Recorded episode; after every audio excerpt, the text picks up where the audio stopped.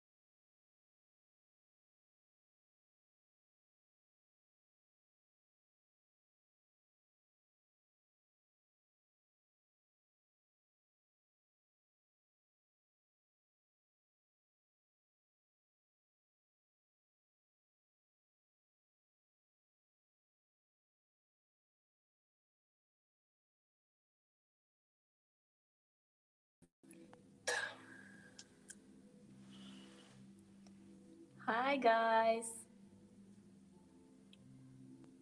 Everyone can see and hear us, but we don't hear you. That's the problem. So, what to do? What to do?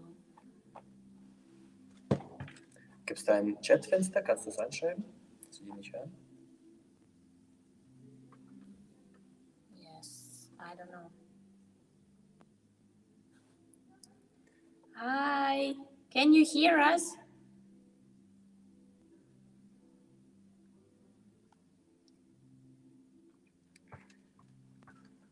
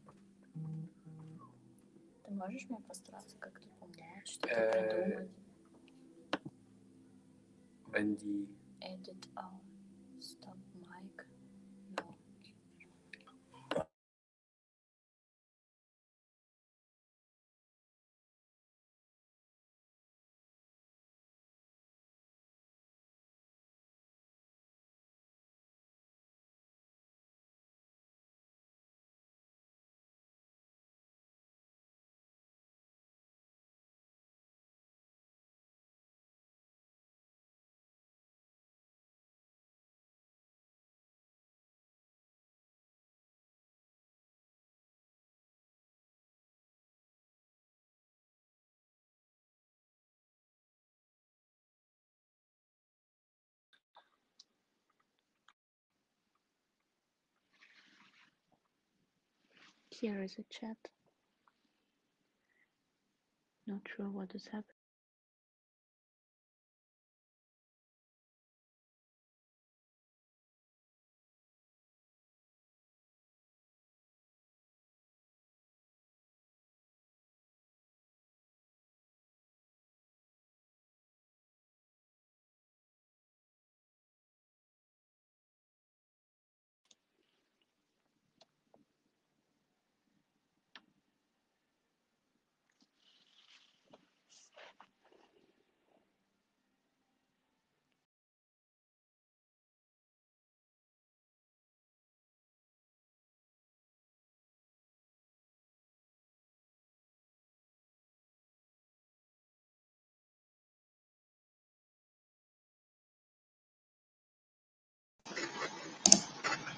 And how about now? Miss? Yes, now? Yes, I hear you. Awesome. Very good. Let's fix this camera. Two seconds. Here we go. Sorry okay, let's check. Can you can you hear me and say something? Can you hear me also? Yes, we hear you guys very well. Yay! Nice. Finally. Great. Technical difficulties. Technical difficulties. Two seconds. Sorry about that. Something that. is move. Alrighty. Let's see. There you go. There we go. All right. Alrighty. Yay! All right. Let's begin. So let's start with our first question, Anna and Artur. How did you two meet? Well, how did we two meet? Actually, um, it it was easy. We just met uh, in the uh, children's group in uh, our first club, which we represented. And uh, as Artur loves to to tell this story, he was entering the hall, and I was sitting in a split. This is this is his. Uh, yeah his memories from how uh, he first Met picture me? I got from him. yeah I just started dancing. I, I we moved uh, from Russia to Germany with my family, and I just started dancing. And it was like one of the first practices at all. But we were not dancing together. I was dancing with another girl. She was dancing with another boy. And I was just coming to the club. I was coming to the dressing room, and from the dressing room I could watch into the hall. And then I watched, uh, looked into the hall, and she was sitting in the split, like stretching and something like that. Like you know, a small, thin girl with like white, uh, white skin and nothing blonde- changed nothing changed and, and like like like doing the split Like it- an angel. like, like an angel, like a ballerina. and that time, I was already go, oh, okay. I think I was eight years old or something like that.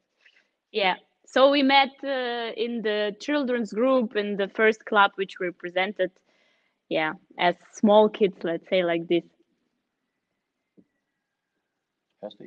No not the earlier yeah now, now we hear you can you repeat please? I am muted. yes there we go. So as we found out earlier a few months ago we know that artur is a zumba instructor. Artur what inspired you to become a zumba instructor? Yeah, I already uh, thought about it. That it was, was not so smart to, to say that because actually, actually, I made a Zumba license uh, because uh, at that time it was like hyped in Germany. It became, became hyped in, in Germany, and uh, um, at some dance camps I uh, made some. Uh, do you hear me? Yes. uh, at some dance camps, uh, we made some Zumba classes as a warm up. It, was never like a real Zumba class, it was always like a warm up. And I was thinking about it, it's fun to me, and maybe it would be also a great possibility like to, to earn some money. And then I made this Zumba license, and uh, this was three years ago, and still I did not make a class or something like that. I like I, I made it on our on our own camps. We made it like a warm up, but I did not um, uh, organize it to make like a real class. So Uh, so, so there's no possibility of seeing you at a at a World Zumbathon convention. I think that, We won't be seeing you there. Oh, okay. well, after this year, you never know, you know, guys. yeah, yeah, That is true. It's, Yes. it's, cra- it's cra- crazy right now. Never say never. Exactly. Moving on to your dance career, I would love to talk about your Infinity Show. What was the thought and the process behind your Infinity Show dance? Well, you know, first of all, um, we we love to to name our shows like wor- words and uh, symbols which are very um, which don't have just one meaning, you know, so people can interpretate how how they understand it, how they like it, how they feel it. Uh, um, depending to their own lives. So we were inspired by the uh, German ice skating uh, couple, which was getting um, Olympic champions actually. And we loved this song because they used also the song which we used also in our uh, show.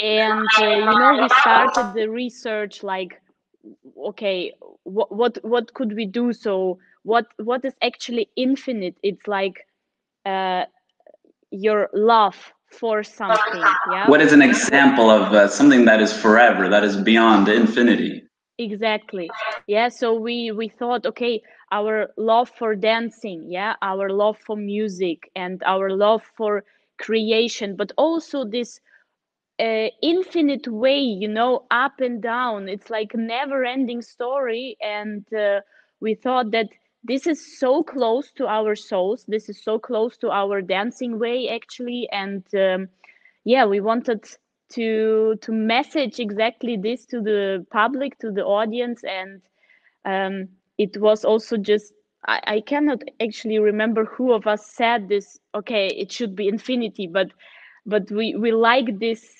this symbol and this word a lot. So it was like really you know when you when you hear for example the name beyonce you you know this is the queen. Wow. it's meaning that it's big, yes. yeah and it, and it stays you know this name it stays in your mind it stays in your head. So we thought like okay infinity is something everyone understands in the world. Yeah probably not the word exactly but this symbol the way of The definition, the meaning. yeah.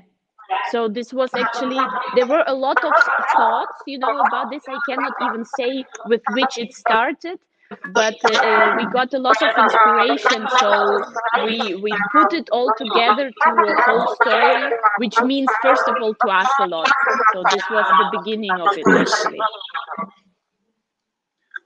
While you compete this Infinity Show dance, what kind of emotions do you feel? What runs through your head? What, what do you feel as you finish and take the bow, as the crowd is cheering you on and you place final in this? What do you feel inside? Can i start or you want? yeah, start and and I will say something at the end. you know uh, You will say something serious, and I will say something stupid in the end. Okay.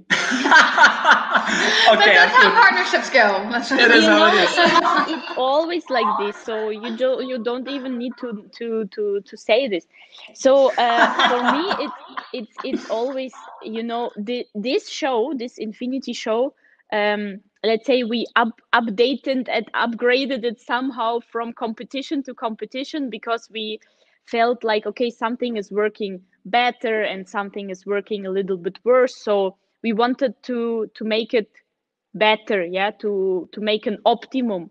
But from the emotional part it's uh, i i was living it you know i was we danced it in um, the worlds we danced in the kremlin Yes. in moscow and uh, i just really literally felt how how the tears are coming into my eyes when when i know this is the last count of the show and now we have to go out of the floor and also we had uh, the year before so it was 2019 yeah uh, we had the european uh, we- also with this show and I, I i just couldn't Yes, that is correct. I remember. I, I, I was just crying and i don't know it was i was so overwhelmed with the emotions Very emotional. It's a very emotional piece. Yes, because you know when when it comes to the sound and you absolutely can feel the music and you can um, relate to something what happened in your life or to your imagination it, it just touches you so deeply and it was this moment where I, I just i don't know i couldn't hold myself so i was like we were standing in this last way last position you know and i was like And the emotions just like, don't let that tear come down. yes i was like already so i was really into it I can only confirm because, like on the last competition, I could bet that after each dance, she will cry at the end. It was like that little piece of choreography there. That'll do it. it was not so executed. It was always real, but it was always I was standing there and I was thinking all, all the time, yeah, you will cry now. why why cry is she you shaking like crazy in this The small details. Yes. it's the little things. Yeah One thing to to your question, what is going through your head while you're dancing? We were dancing this show at uh, four championships. It was two two years. We danced European World, European World, and then the last championship it was the World in Kremlin in Moscow. Yes. The show, the choreography was already so much inside. It was like, um, it was already going through. It was flowing. Right. You had it so many times. You practiced it so many Yes, times that you yes, already felt the don't need to think about it. Yes. The whole time before be- before the championships, I still needed to think about some mechanics and holdings and so on, and to change from the Latin to the um, holding stuff and the contemporary stuff. lift And in Moscow, it was not that way. I was just enjoying. And the break between the first round and the final was like six hours or Four- something like that. It was like Wow. forever. That's a long time. So It was like forever. And then you need to deliver. You know, like now it's the final, now you go for it. Okay, and then we started, and the show was like 3:30. There is like the beginning, then some middle parts, and then the end, like the culmination. And like always in the beginning, I was totally into my idea, into the show idea, into the the film, which is which is going through uh, our minds. And then somewhere in the middle, I had one thought. It was like, I want to eat now. And then there were like, I think there were like 10 or 20 seconds where I had like this inner monologue where I thought, I want to eat right now. What should I eat right now? What could I uh, uh, let deliver after the championship? And then the next thought, like, oh, it's not the time to think now about that. The. Then I was already in, and then already emotional, you know. But so, like, and this inner monologue, I was still dancing. I was still Good. Hunter, I think we're the same. I think the same thing when I'm dancing. And if you if you watch on the video, you see still in my face like all the emotions and everything. But I remember what I was on the inside. He's I mean, you're thinking, what am I eating? McDonald's. What am I eating for lunch? he so he was totally emotionally. he was totally into the food Yes. Yes, so focused on And the Hmm, Is it going to be McDonald's? or are we Lucky going to do me. Cheese, cheeseburger, pizza, Out, what are we thinking? know? because he he could think of chicken McNugget and like just leave me fall on the ground. Very good, nice, nice to know it. You know, at least now I know. While he has you in the air, he's thinking of pizza. Yeah. It was good to have good advice her while we're doing Uh, All right, guys. So when you wake up and kind of get your day started, what makes you happy? What kind of thing makes you smile when you wake up? or you know i'm this kind of person i just need the sun this is uh, th- th- this is my my food my everyday food air air i don't need food i don't need i need sun so um, for me it's really like the sunlight the sunshine uh, and uh, probably also this clear blue sky i just love to see when I wake up that it's um, bright outside, you know, because in Germany it's so gray and rainy. So when I wake up, it's always like, oh damn, is it night or is it already morning? I don't understand. So this why I would say definitely sun and blue sky. That is beautiful. Very philosophical. Philosophical. What about you, Artur? Uh, actually, for me, for me, the same. It's it's like the the colors. I like to to wake up and to see uh, out of the window like the the bright sun, the blue sky, and uh, of course the the green eyes which are next to me every morning when I wake up. That is beautiful. Same. What would you guys say was the most mem- memorable performance in your career so far? Most memorable. What do you Memorable. got? I think it's still the, the same competition, right? Yes. Oh, three. Uh, One, two, three. World, World Championship love is in China. Yes. Oh. First, first world championship which we danced in show dance, and it was actually also the first uh, official championship where we represented Germany. Before- ah okay. Wow. That is impressive. Yes, yes. Uh, I think before we we also did not dance European Cup or World Cup. It was also after. Yes. Yes. So it was the first uh, official championship. It was in China. Uh, till then, we were already in China, but not so often. So it was already like a long way. Sure, sure. And uh, it was the first time show dance, which was to- a completely new experience. Super exciting. Anna will tell right now. Uh, Anna will tell about the the emotional stuff in the final. I will tell about the emotional stuff before the first round. So Does it have anything to do with food? no, Okay, okay, okay, Not in China. okay. No, in China they have good food, so I don't know. Давай. we were standing um, next to the floor. The couple before us was already dancing. We were waiting for um, our, Our time, turn. and we were holding hands, preparing mentally for the dance. And it was the first time we were re- representing Germany on the official uh, championship. It was the first time we were dancing a show dance. It was the first time we danced the Love Is uh, choreography on the floor.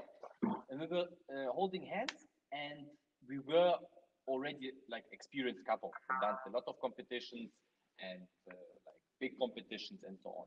We were holding hands, and she asked me, "Are you nervous?" And I was watching her and say, "Of course not." And then she asked me, "Then why your hands are shaking that much?" And then I was looking down to my hands, and it was like this. I was looking down to my um, Feet, feet and uh, legs. legs also shaking the whole time. And I was thinking, fuck, what is going wrong? What is happening with me? But then it went everything good. Yes. Yeah, you know, it was just very it was very exciting because it was this first official uh, official uh, show dance experience and championship and it was so far away and uh, somehow we still felt a little bit the jet lag in the in the body, you know, so it was uh, it was totally an emotional up and down and uh, it was so responsible yeah to to be um, the one couple on the floor you're alone and you represent your country. So it was really we, we felt this responsibility and um, also because we never competed before this three and a half minutes on the floor like pushing Ah, yes, pushing. yes, yes. so e- everything came together and uh, you know as as Artur was telling already we danced a lot of competition so we were an experienced couple but i was going on the floor guys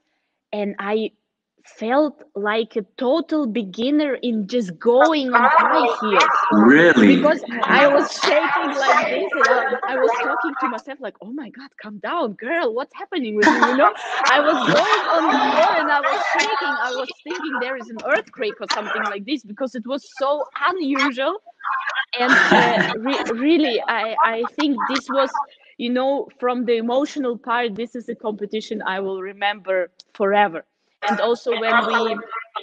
Um, when we stood there in this uh, kiss and cry area and you get uh, your points and uh, somehow of, of course we understood we are not the um, yeah let's say the the couple which could win because there were couples which were more experienced in this um, competitive style yeah Yes, yes. show and then we stood there totally exhausted of everything what happened before like this trip and training and everything Exhausted, and right? Yes, very tired.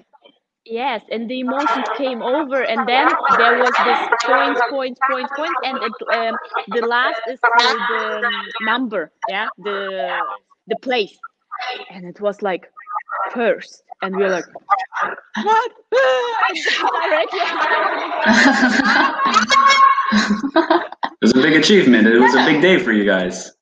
Yes, it, it was A memorable moment. In, in, in the end, we became second, but it was this moment was so full of emotions, and it was somewhere not just here; it was here everywhere, Everywhere, everywhere. everywhere. Here, here, here, everywhere. Yes, and we felt also the public so much, and um, it just it, it was just incredible. It will stay forever, I think, in, in my heart That, is. experience. Be- I, I, I wish every dance couple to go through that, to feel that feeling in their heart, in their head, and all the emotions.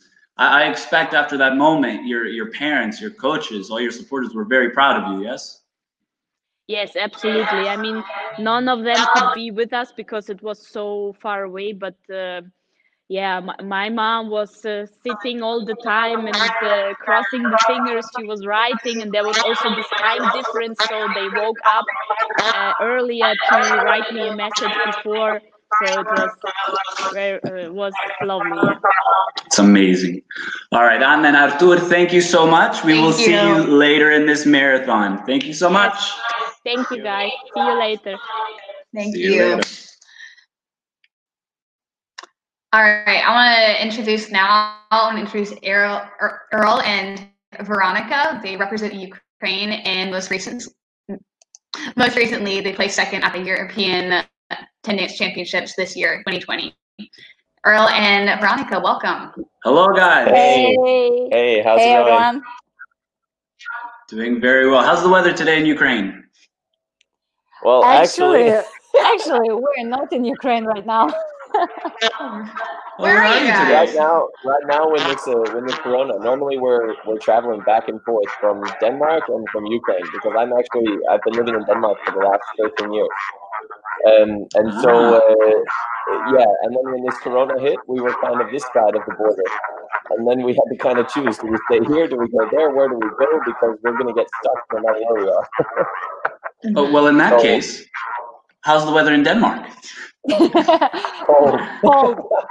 very cold, very Today, very first cold. time it was minus.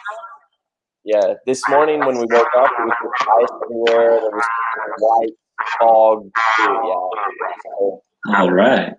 All right, guys, let's get right into it. Let's talk about the European Championship that happened just a few months ago. When you realized that you made the final of the European Championships just a few months ago, what was going through your head? well, uh, I- I can say at least from my side. I mean, it was it was a huge, huge, huge experience. Also because of just the whole situation and because of how the world was and all of the uncertainty. I mean, for us, the previous year we had danced our first ever together uh, European Championship final and also World Championship final. So of course we were hoping, of course, to make the final again this year. Um, but then the dates being moved, there was so much uh, up in the air about whether the competition could even be held. Um, and then finally, for it actually to be held and be standing there and then be calling us on the floor for the final, it was fantastic. It was absolutely amazing. it's really, really cool. It's always very nice to dance finals of uh, such big events of different uh, European or World Championships because uh, the atmosphere, uh, of course, this tension throughout entire day, and you're getting tired, and it's quite tough. But then when finally you get to the final and you have solo dances and you have people cheering for you and you have all this awesome lighting and everything, uh, that's just great it was really awesome to dance. I mean, for for us, we had a, a, lot of people there that were supporting us because, of course, I have a lot of students here in in Denmark. I mean, we have a lot of students here in Denmark. Sure, and yes. As well, also from Ukraine as well. We had uh, we had a whole bus that came from Ukraine together with Ukrainians. Ah, oh, this was this totally separate story. A big fan, big fan section. yeah, yeah. Well, cheerleader. the issue was uh, I have uh, one I call them family. They're my students and my colleagues, but I call them family. This It's a whole big bunch- dance family. yeah, these people they are following me since 2013. So oh, all Oh, wow. world championships- Impressive. championships. they're a hardcore fan base. Let's yeah, put it that way. th- these are- You're cheerleaders, you know. Cheerleaders, yes. No, but We're, they- we're just missing the like halftime performances and then That's the- right. it's We have to. We have You to know, you, you guys can choreograph that. during for nationals sure. or world championships. We need to do a nice halftime yeah, performance. and We have, like uh, Anna said, bring Beyonce. yeah. Beyonce, maybe even I'm thinking a mascot as well. I don't know. we I've do always that. Of We- we could. my my American side of me has always loved eagles, so let's let's go with an eagle mascot as well. That's Eagle. fun. We do that. The bald eagle. Yes. No, but if we speak seriously, then uh, these people, our students and our colleagues, and also including my mom, my trainer, uh, they're usually following us everywhere on our main competitions of the year. I mean, me before with my previous partner, and now also together with Earl. And it was a huge issue because all the borders during European Championship were closed. So basically, no one could uh, get out of Ukraine to travel. You didn't have the, the fans, all the support. No, but this time, even it was not allowed, they somehow figured out the way. They drove for 26 hours. They had a special road Wow. throughout entire Europe just to arrive to our European Championship and cheer for us. So That is an amazing family. That's commitment. it was- That, like that was it was a commitment and uh, so we had half a hall was with the danish flags and the other half of the hall was With with, Ukrainian. ukrainian flags so, so honestly it was a great atmosphere and uh, even it was tough but it was still not enough of dancing we wanted to dance even more and more It's it's it's it's really quite a strange feeling. I think I, I think anyone who's who's actually competed in the, in a world championship final, it's it's you have so much uh, build up to this moment, and then you're finally there. You're dancing this final, and it's it's almost surreal. It's like you just want it to last longer, but the minutes just go away like so fast, and then you're standing there and you're like, oh my god, we did it. we were in the final. It's like whoa, yeah, it's it's pretty surreal. it was good Wow. It was nice. I, I can, I can, uh, I can very, very highly recommend for anyone. make the final of the european or world championship you will enjoy it yes. I, I bet. One day, one day we'll we'll get there. We'll see. Now, this question is meant a little bit more for Earl. Mhm. As you were growing up through your childhood, did you ever imagine that one day you would be sharing the floor of a final of a European Championship with your brother and sister? you know, it's it's funny actually because I mean, people who who know of of me and who know of my family, we're we're all pretty dance crazed, you could say. I mean, I'm one of four siblings, and we all dance on a very very high level. And uh, it was funny because when we were growing up and we were dancing in, uh, actually at that point, I, I was born in USA, and then I grew up in Australia, and then after Australia, I moved to Denmark. And so when I was dancing my juvenile career and junior career in Australia, I, uh, you know, we were Errol. He was always kind of one category under me, and Amy, she was just tiny at that point. She was just doing her medalist program. Right, right. And uh, and Errol actually, he was the first one that came up with it in the family. He he came to my mom and dad, and he said, "You know, mom, dad, I was thinking," and they're like, "Okay, yeah, what what is it, Errol?" And then they said, uh, "You know, well, actually, when we're older, I want." You know, then we can all just be one, two, three, four in the final. There you go. There you go. so, so after for the world championship, you know, it's fine. Then we can just do like one, two, three, four, and then after the first one's won, then it's no problem. Then, then they can they can you know stop, and then the second one can win, and then we'll just continue like that. And he was, I think he was eight years old or something like this by that point. But it was so funny, and actually, ever Yeah, since, that's cute. It's cute. ever since then, it's just been a kind of a, laugh, a laughing joke inside of our family. You know, could it actually happen? and then, It's true. uh, and then now, actually, it's made it a little bit easier now that Errol and Amy are dancing together. So at least it's not three couples, but it's only two couples. So one more person has a chance Yes. to be on the podium. Someone else. It's like the ultimate sibling rivalry. Yeah. Which sibling? Exactly. But I mean, in the end, I mean, we both we train very, very hard, and we're quite lucky, I guess, in this way. The fact that we train on a day-to-day basis next to also Errol and Amy when we're here in Denmark, and uh, and in this way, we're we're here to be able to push each other to push the level and be able to push each other to to reach new heights, and of course, at the same time, afterwards, we're brother and sisters again. I mean, you know, my younger sister will always be my younger sister. I mean, so I still get to tease her, and I still get to- Fam- family before everything. Yes. exactly. but in this way, I think in my family, when we're professional, we're professional and we're on and we do the job 100%. And then, of course, we just forget it. And as soon as we're outside of the hall, we have we had It goes Thanksgiving back to last- family. Family we had. Thanksgiving last night together with all my family, and you know it was nice. So you know, in this way, it, it's good that we're able to actually still talk shop, you can say, with the dancing, but at the same time, we enjoy it and are a family at the same time. That's true. It's beautiful. So, if you could learn another language, what would it be and why? That's a good question. You know, you Tell know, us, tell ever, us. since, ever since I was a, a small kid, I had this uh, really this like fascination with like Russian or you know Eastern European Eastern European language. right. For me, I- it sounded so foreign, and it was so just strange compared to what I grew up with. Because of course, growing up in America, English, Australia, also English, slightly different, but still English technically. Um, and then, of course, coming to Denmark, it was like a huge eye opener in terms of, oh my gosh, there can actually be another language as well. But I still had this kind of this always this fascination with Russians and and Eastern European language, you can say in this way, because uh, every time, whenever I was growing up, going to even as a junior competitor, going to Blackpool or going to the World Championships, or you're you you hear Russian all the time, like all the time. It doesn't matter which country they represent. There's some Russian who's a part of Of the course. public. It- it- it is- Конечно. but and, and so for me i always i looked at them and i was really really really jealous because i wanted to be able to speak this strange language that no one else could understand but then i started to actually understand that well if half the world speaks russian then everyone understands them it's just me that can't understand it. Right. That's true.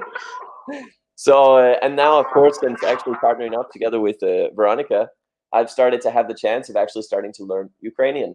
And so I would say the language that I would like to learn the most is actually Ukrainian. Because, uh, and the reason is because he wants to communicate with my mom. Aw, that's sweet. That's so sweet. Is, is this uh, predicting the future somewhere? never know. because my mom, uh, of course, she's a judge and she's a trainer, and uh, she understands English, but uh, as most of people in Ukraine, she is not very doesn't have a courage to speak English. So in the end, when she has some dancing comments to me or Earl, she says it in uh, Ukrainian or in Russian, and the, then Earl is just looking at her in, with the big eyes, and he's like. Did you say I was good or I was bad? I understand. I I've been- understand that. there. Yes. Yeah. Yes. yeah so uh, and also i mean for example when uh, when we're in uh, ukraine and i'm training also some of the students there and things that her mom she has a very big club there in Uzhgorod. and uh, when i'm working together with some especially the younger kids they also don't speak english at all. So i need to somehow also communicate with them. Find a way, right, to communicate. and just you know be a part of the local culture and things like this. You have to understand the language. I mean when i first came to Uzhgorod, i remember i tried to take a taxi. I didn't understand anything. And the taxi driver didn't understand anything i had to like try to call veronica and get her to speak to the taxi driver to ah, Yes, tell- yes. say the name of the address where i needed to go and now actually i can i can take a taxi i can say the numbers i can communicate even on a oh, impressive. Congratulations. or- That's or nice. So I I wouldn't say I can speak the language yet, but it's definitely on my list of to dos, and I definitely want to take more and more time to be able to learn it. So, it's a fantastic Ukrainian. country. Ukrainian. Yeah, Ukrainian. That's me- amazing. All right. So, I'm sorry, continue. No, no, for me, I really would like to start actually speaking Danish because uh, Ah, Danish. Nice. because I know a few languages, but Okay, when when she says a few languages, th- this you have to understand, yeah. So uh, she she says to me, she's like, yeah, yeah, you know, I speak, you know, just a little bit of this and that, and I was like, oh, okay, so what do you speak? And she's like, well, you know, I speak I speak English and I speak Ukrainian and I speak Russian, and I was like, oh, okay, perfect. Um, oh, but I also I speak Slovakian no, I Oh. understand and Slovakian. I can also, and I also speak, I speak German, and I also, you know, I, I can actually speak also Italian as well.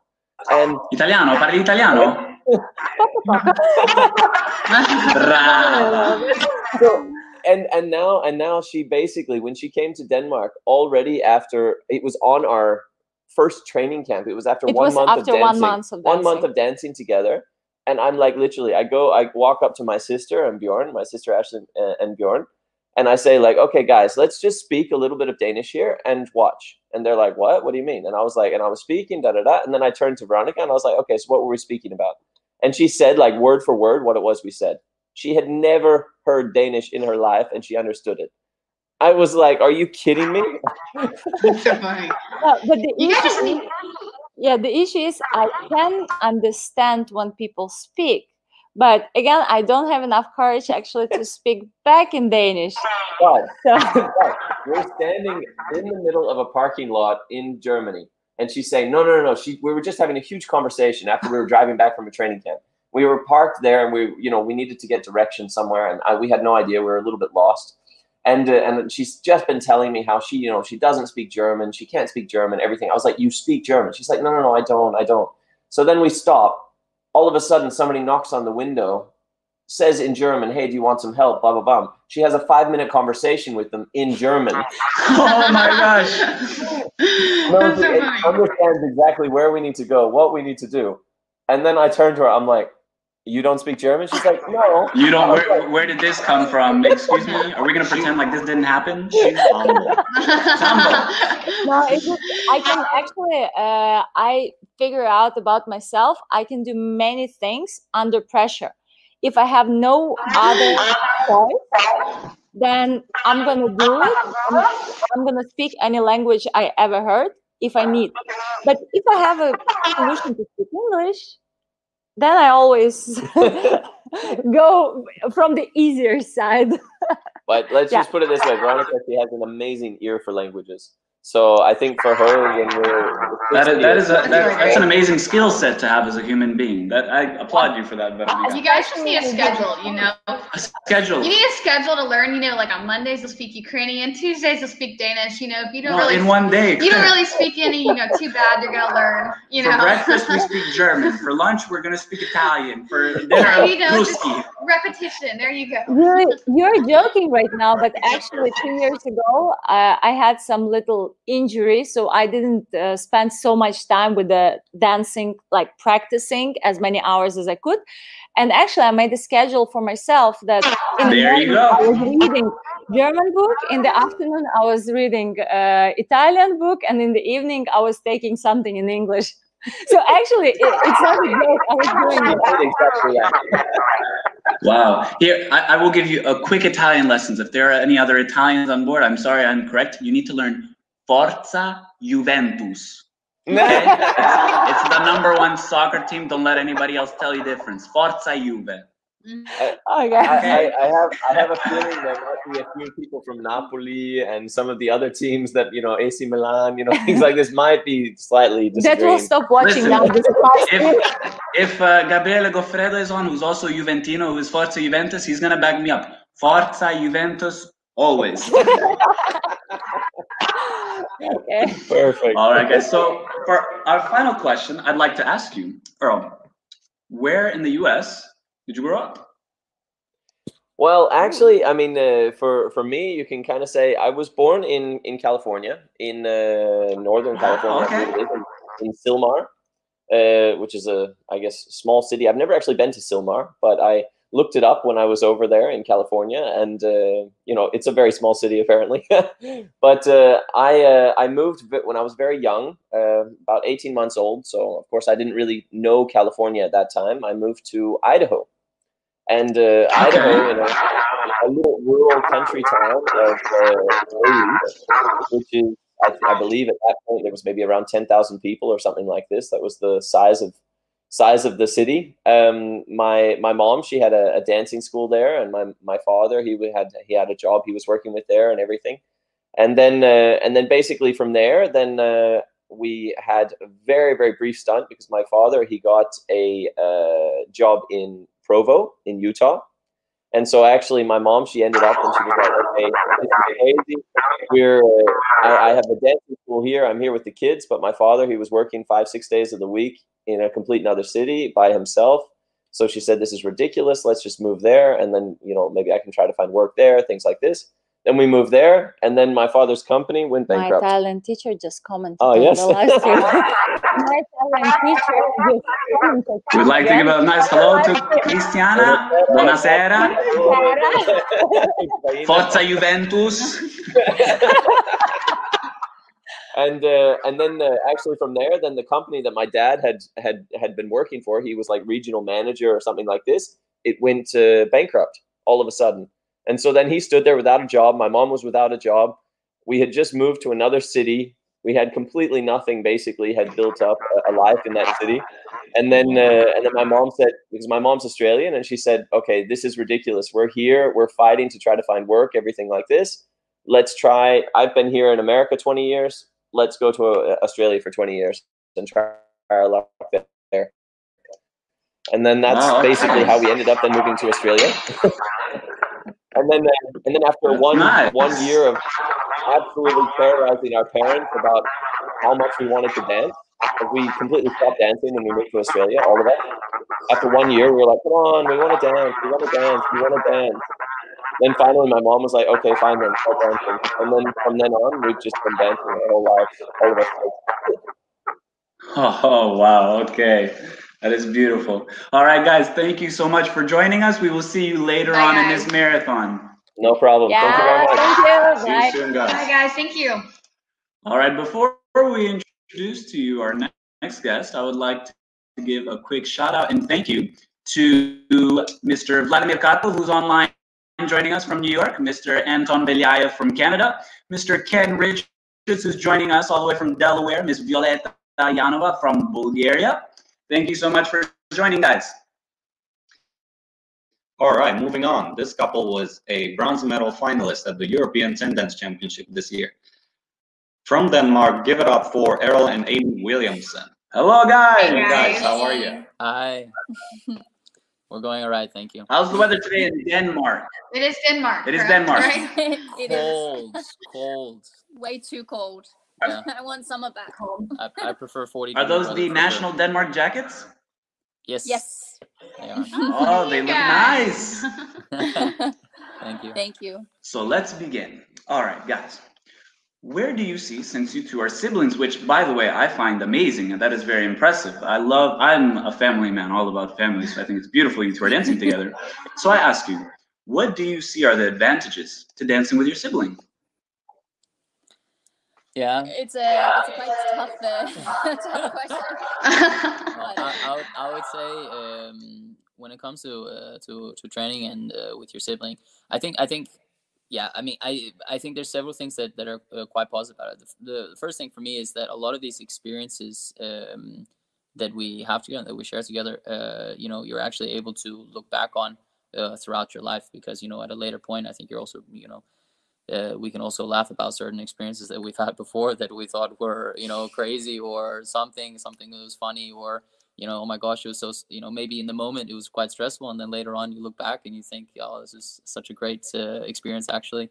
And i think these experiences that we can actually share share this with each other and uh, and also uh, grow together i think is a really positive thing um, uh, from my viewpoint because it's not it's not always. Sometimes you dance with a partner maybe during your career and then afterwards it's not for sure that you end up uh, uh, seeing that person i mean you see that person maybe in the dancing world every so often but i think uh, i think it's in a, in a in a different sense No, And, uh, That's Yeah. beautiful. And Yeah. Amy, and your thoughts? I, I, I was I was gonna say uh, another thing. I think also that when it is that uh, if it is you have any types of um, uh, discussions or you know uh, if if there's if there's something uh, with the communication, I think also that when it's with the sibling, I think it's actually I think we get over it within five minutes. I don't think we actually stay angry at each other for very long. I think we're pretty good friends. I I, I don't I don't see that good. You know, you being, I, don't- I, I, don't see there being you know huge issues for long periods of times. I think there's if there's a spat, there's a spat, and afterwards we're you know yeah maybe a couple hours then afterwards then you or kind of something, settled yeah. no But- i i would also say yeah um, it's uh, it's amazing the fact that we know each other so well. We know each other like uh, the in the goods and the bads and we know Yeah. exactly which buttons to press. We know exactly what buttons not to press in practice. Sure, of course, that, that button is the more important one, okay? no Yeah. it is it's true. Um so i would also say that it's uh, it's extremely amazing to be able to dance and to, to be able to yeah like Yeah, like you said yeah, to, to- be able to experience experience, these things, yeah yeah yeah exactly I think it's so awesome that you guys are siblings and that you guys are doing this. I know if I were dancing with my sibling, we would not be European 10 dance finalists, to say the least. so I think it's so awesome that you guys can do that together. yeah cool. Now, earlier And we I heard have to- that- I have, to, I have to also say that that uh, we also started dancing together once we were adults so it's I, I, Yeah, I, I yeah. do I do also feel there's a difference. There's a sense of maturity. Uh, A little more That's- maturity. that's Yes, true. there you go. and, and and I feel like we're able to um, to actually do it in a, in a professional sense when we're practicing or when we're uh, uh, competing and, and these types of things. And uh, a little bit like what what Earl said, I think we're actually we're getting better and better at at dividing the things so that when we're on the floor, we're on the floor, and when we're off the floor again, there's you know, Right, we're back right. to we're back to being brother and sister again, and Yeah. and I can And I and I can yeah. tease her all I want. There you go. That's how you do it. There you go, there you go. Now, earlier, Yeah. Yeah. I'm sorry? No, I, w- I would have just said that uh, actually it's quite funny because, uh, like he's saying, I think the maturity actually had a lot to do with it. Because if you'd known us, for example, when we were younger, like, I don't know, 10 years old, 12 years old, whatever, around that, we were. We would be here three like, we were hours to hear all the stories. not be around us.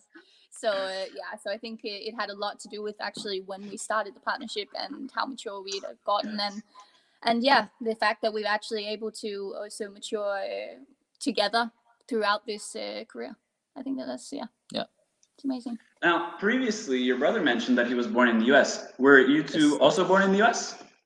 Oh, it's yeah, a very You interesting story. So complicated no, but, Yeah. but no, but I, I, I think like he said, he explained a bit at the beginning what happened, and we were traveling around, uh, not traveling, but let's say uh, we were uh, during, Moving a dur- yeah, exactly. During our our childhood, we were growing up in uh, different cities, and uh, and I was born in in Idaho, um, in uh, uh, Burley, Idaho, a small uh, yeah small town there, and that was at the time that our mom had the dancing school, and then um, and then after that, I think he said that we moved to Provo, and then from there we moved to Perth in Western Australia, Which is where I uh, was born. and that's where where Amy was born.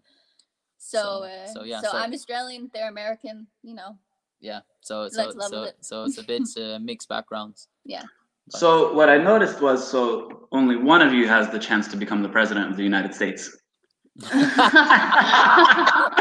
Only one. Yeah, I also wanted to mention all all three of you have different accents. Right. Oh, I, I, I don't know. I, I don't know. Earl has the American accent. Amy has Australian, I think. Yeah. And then you have Danish. I was a little it's, a, surprised. it's a worldwide family. You Yes, know? I was. is, I. I brought Earl on, and I hear American, and I'm like, whoa, okay, I like it. All right, guys. So let's moving on to a topic in the segment of training. Okay, let's talk two segments: physical and mentally. How do you two? Let's take, for instance, the European. How did you guys physically prepare, and how did you guys mentally prepare? I, I think if we take the first one in terms of the physical training, um, I think that uh, I can't remember what it was. I think in 2019 they did uh, a study inside dance sport to just find out about uh, what percentage of athletes actually were uh, were doing physical training uh, on top of their normal uh, dancing training, and they found I think it was uh, 10 or 15 percent actually of the total amount of athletes inside dance sport are doing this. And of course, if you take into consideration age, uh, ages, and stuff like this, I, I, I think there's there you, you need to take this into consideration. But I think as a general thing within dance sport, I think we um, we should prioritize.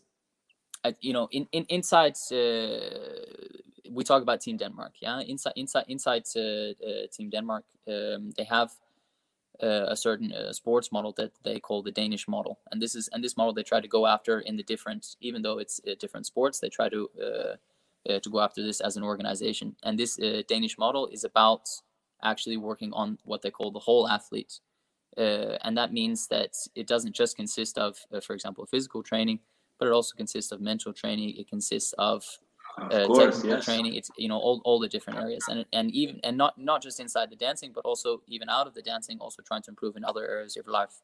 So you don't become only a top dancer, but in the end, you actually become a very balanced uh, uh, person. And um, so I think this is important. You want And to so make it uh, up up up towards the Europeans, we also try to.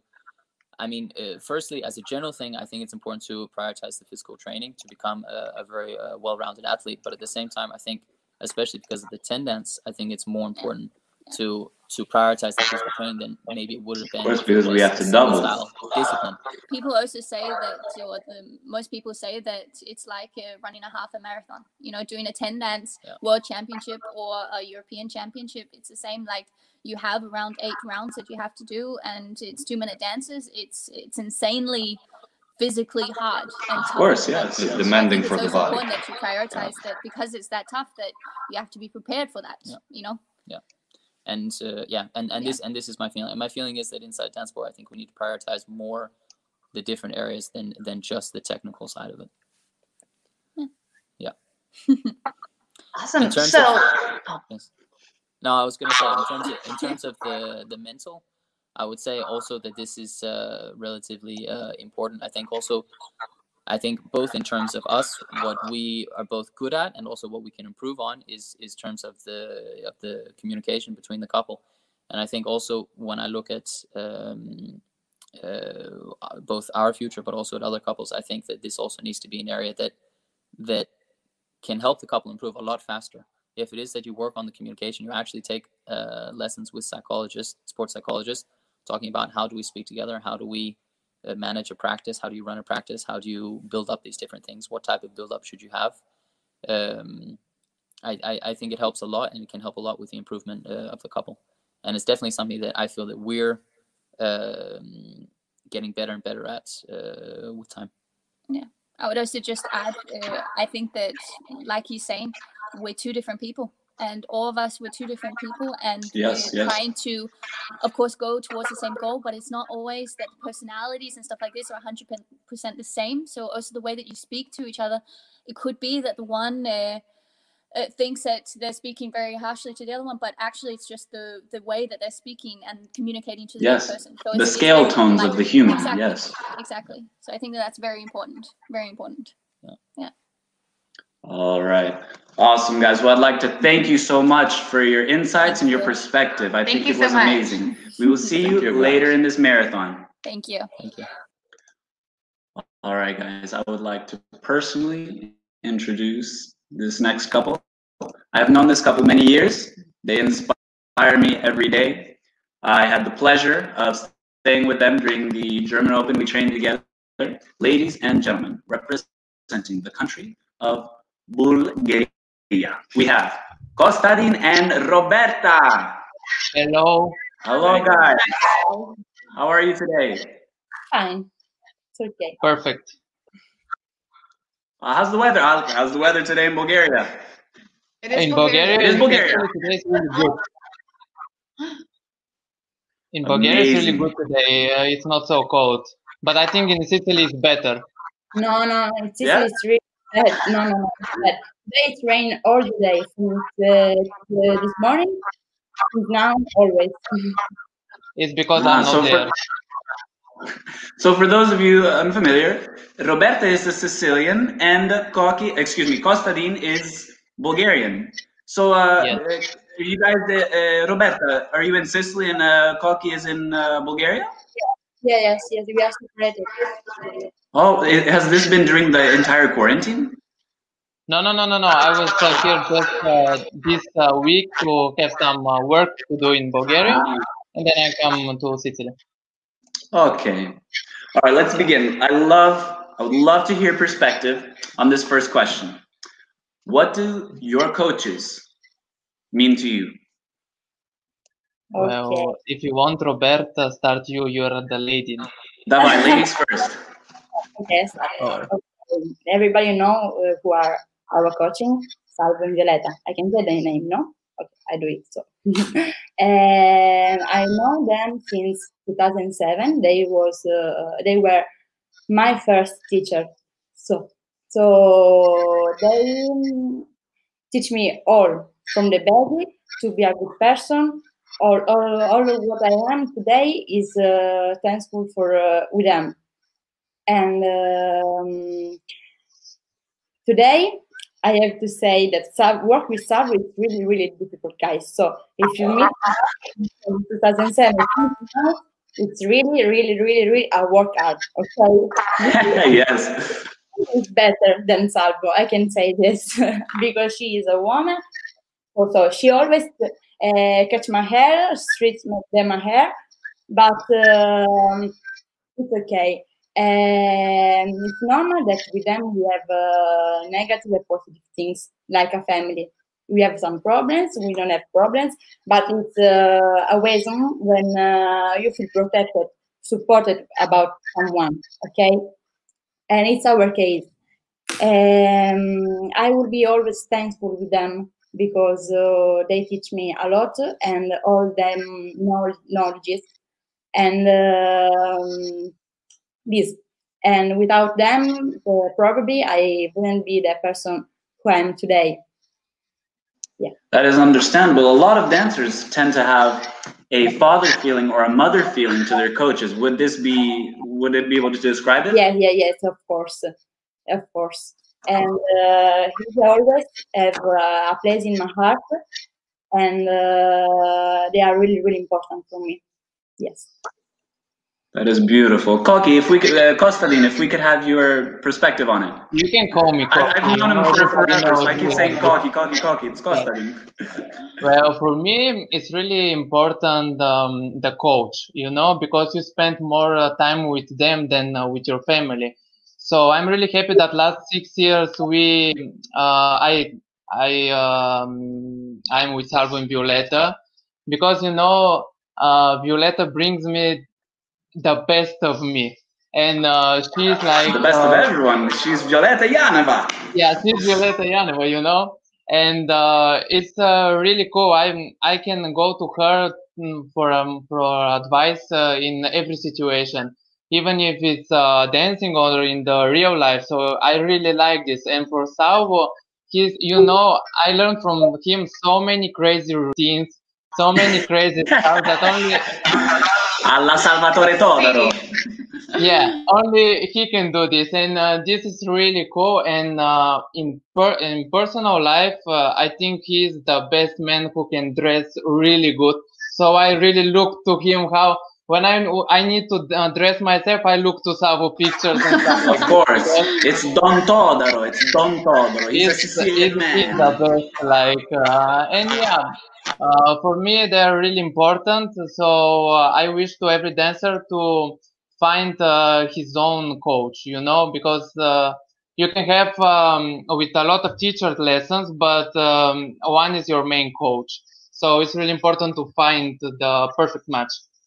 Yeah, I was lucky because I met them the first time. In the Yeah. first, yeah, yeah, I, I was lucky because when I was seven years old, I have my dance school two meters from my house. So it was really, really lucky, lucky girl, I can Well, say. I need to go with the plane to have lessons with them, but it's okay. Beautiful. Now for our final question. This is a very philosophical question. I would like to ask you. You guys are ve- through. I can see from uh, my perspective as your friend, you guys are very committed, very loyal, and very dedicated to the sport. And as our fans, your fans watching, so I ask you, what do you feel is the biggest sacrifice you have made for your dance career? Okay, Robbie, go. Oh, as always. okay, I think that um, when you love what you do, you don't do sacrifices. It's normal that when you are a teenager, it's difficult because you see your friends go outside, you see uh, that you time with your family how you want, how you need, like a teenager. But when you love some uh, what you do, you can uh, you can go everywhere because you know that uh, them be always with you okay and i think that the biggest sacrifice my parent my parents did the biggest sacrifice not me because uh, they Because they, they support you in everywhere financially. They're always there for you traveling. That that's that's so good. uh, so i love what i do and uh, yes it's a sacrifice when i don't go out with my friend or when i don't do the 5 a.m in the morning because the next day i have to practice but it's okay i have It's a because of the love, of the love that you have so much for this sport, right?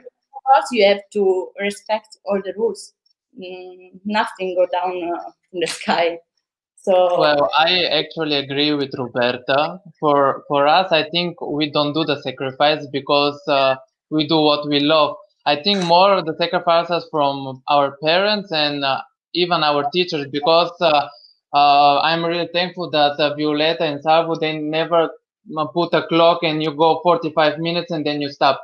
They give from their time to us and uh, our for for my personal. Uh, um, my personal experience, my parents moved from Bulgaria to Germany to work to support my dancing. So yeah, I think we're uh, we're just doing what we love. So yeah. Amazing, awesome. That that is, I, I love those answers, guys. All right, guys. So we say goodbye for now, but we will see you guys very soon in this marathon. All right. Okay. All righty, guys. Now, in this part of this marathon, we will begin a group discussion. We will ask one question, and we will see how each of the couples respond. So back to our floor. Our first couple from Germany, we have Artur and Anna. Second couple from Ukraine, we have Earl and Veronica. Third couple from Denmark, we have Earl and Amy. And our fourth couple, we have Kostadin and Roberta. Long time no see, guys. Long time. A big group here. All right, guys. I have one question for all of you, okay? And I would love to know who inspires you? We'll go in this order, okay? We'll go Artur and Anna, Earl and Veronica, Roberta and Koki, and then Earl and Amy. Okay, guys, who inspires you? Now, while we answer this question, I ask that each of us uh, will be on mute except for the person that doesn't talk. Example, like on Zoom, okay? All right, Anna and Artur. I'm inspired by uh, Earl because I would like to speak English the same way like him. Beautiful answer. Uh, um, guys, I'm getting inspired to be honest from uh, from our teachers and coaches. So because I love them so much, and uh, I I really you know like I I'm praying every day on their pictures and their dancing videos. So um, I.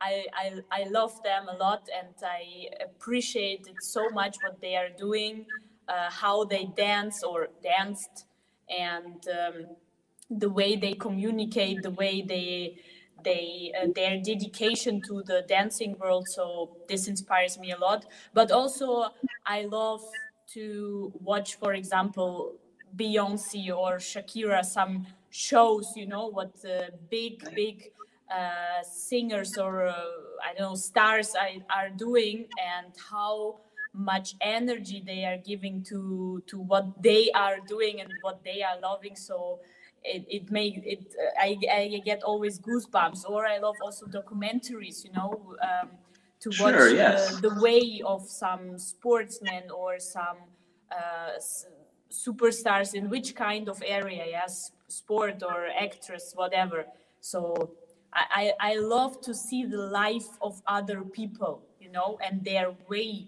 to How, how whatever they how they live, yes. yes exactly Now, before we move on, we have a question from our follower here in Alabama. Miss Becky Hamrick would like to uh, says, "I would love to hear from Artur and Anna about physical and mental training."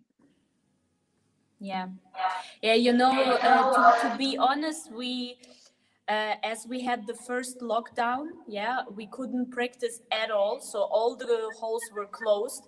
Uh, but still, we had in mind that we have our German close championship, which was very important to us this year. And uh, to be honest, when people are asking us how you prepared for this championship, we mostly answered with our mental coach because all seven months we prepared like I don't know, sometimes weekly, sometimes once in two weeks, but we prepared a lot with our mental coach. And Sure, uh, yes. th- this was very very important aspect for us let's say in this period of time and in this period of our dancing career.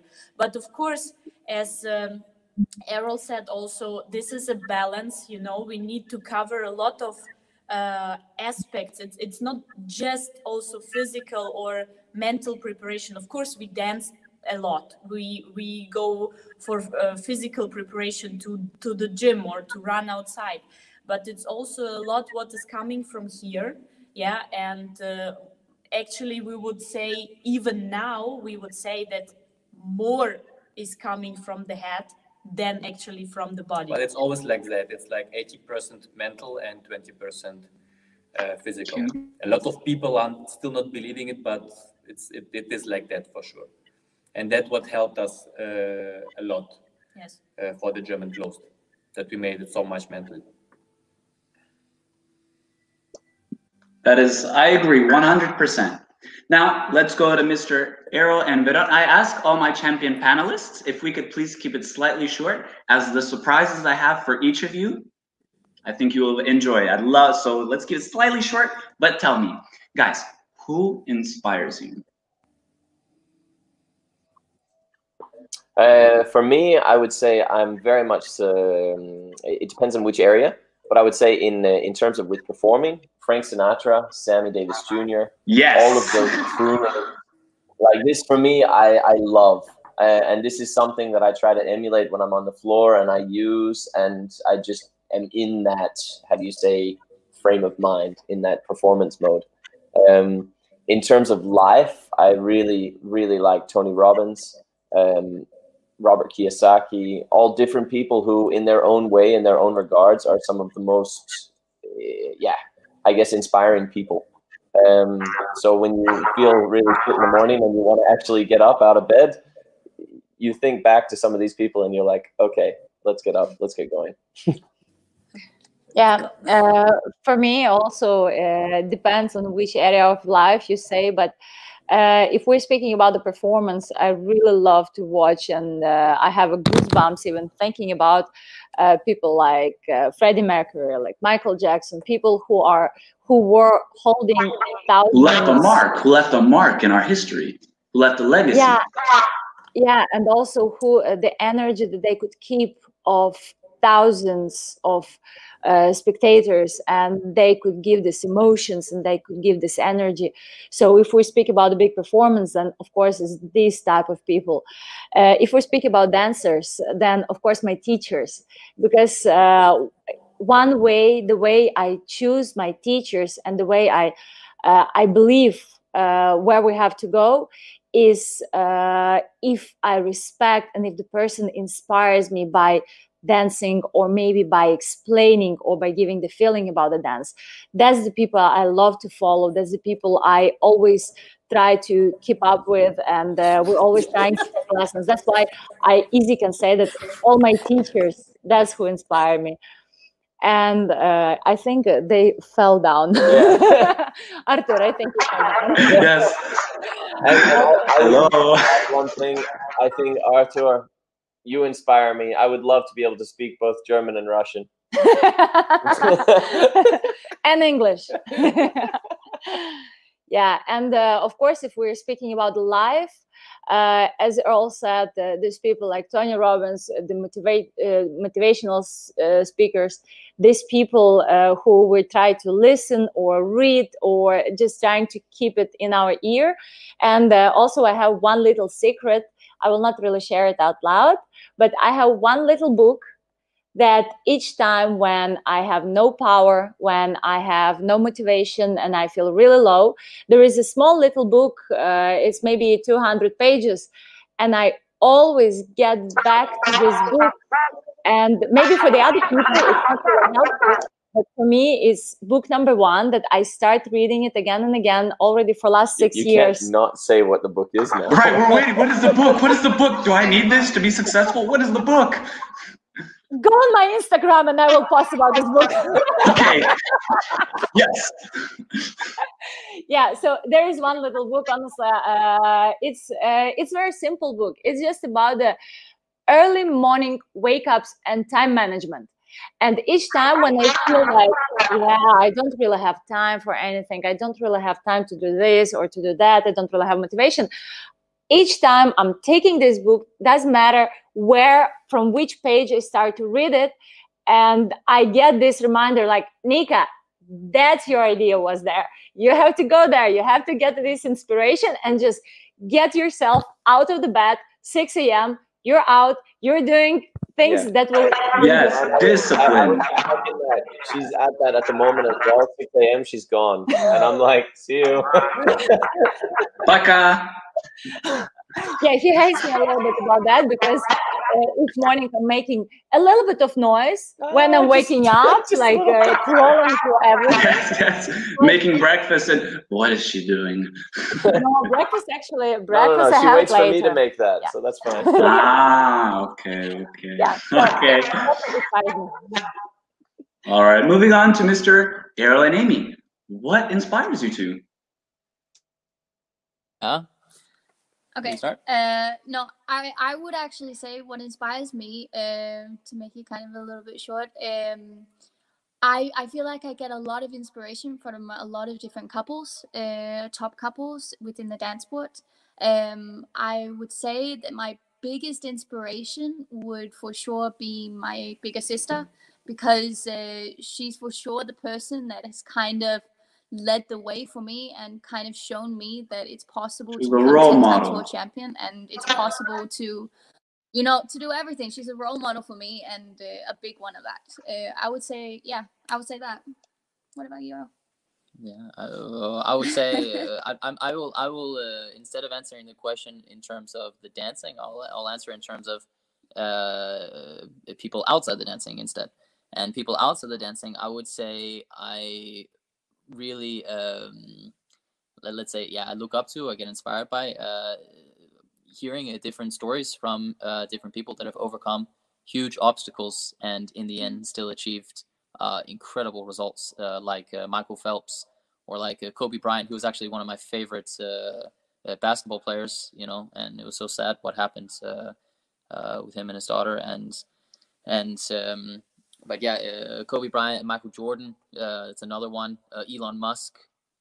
All these people, I think, Elon, Elon, reading about Elon Musk's uh, childhood and how he was bullied and stuff like this, and he You can really move childhood. someone emotionally to perform better. Yeah, yes. exactly. And I think these types of stories, hearing these types of stories, uh, really incredible uh, for me, and uh, it really puts things into perspective because I really don't have uh, anything to to complain about in comparison with some of these people. So That's I, I applaud you. I love I love that mindset. It's beautiful. Thank you. All right. And uh, Mr. Uh, Koki and Roberta, what inspires you two? Mm, okay, this time go to start. What? Start. Okay, thank you. Well, for me, um, it depends on the day, but uh, usually I'm get inspired by Roberta and uh, from her positivity every morning. I I really need to sleep, and she's so active and she's so funny. She's small Beyonce every day, so it's really inspiring to dance with her. And um, uh, my family too. I get inspired by my family from everything that they did from uh, going from Bulgaria to Germany, and uh, yeah, and a lot of sportsmen, but um, uh, most of all from Roberta because she's. I didn't uh, expect really this. I have to. I didn't expect. No, no, I take my inspiration for sure. If you know me from Beyonce, like uh, Anna said before, um, because she is so a power girl and uh, with her energy and uh, with, and she's always try to be unique. Okay, and um, because for me it, uh, it's very important when you walk on the floor, you have your own personality. Okay, so I always out from the bottom okay because uh, if i take expression for me from my idea to another dancers i think that i start to copy okay so i take expression from outside so beyonce is my all for me Queen Bey. Yeah. There you go. Yeah. All right, guys. Now it's time for something. Uh, I would like to answer this question myself, but I'll answer it in a different way. My surprise to you guys are my inspirations. Okay, I have guest surprise. Uh, excuse me, surprise guests for you guys, who are my top top inspirational guys. The stories and the years of I, I've known each of them well at, from the camera. Some of them in person, some, but just since I was a little boy. Okay, guys, just give you a little bit of introduction. So while I talk to these guests, if you guys think of any questions, let, let me know. Okay. For now, I will say bye bye to you guys, and then we will see you guys later in the marathon. All right. Ciao, ciao. Ciao. Okay.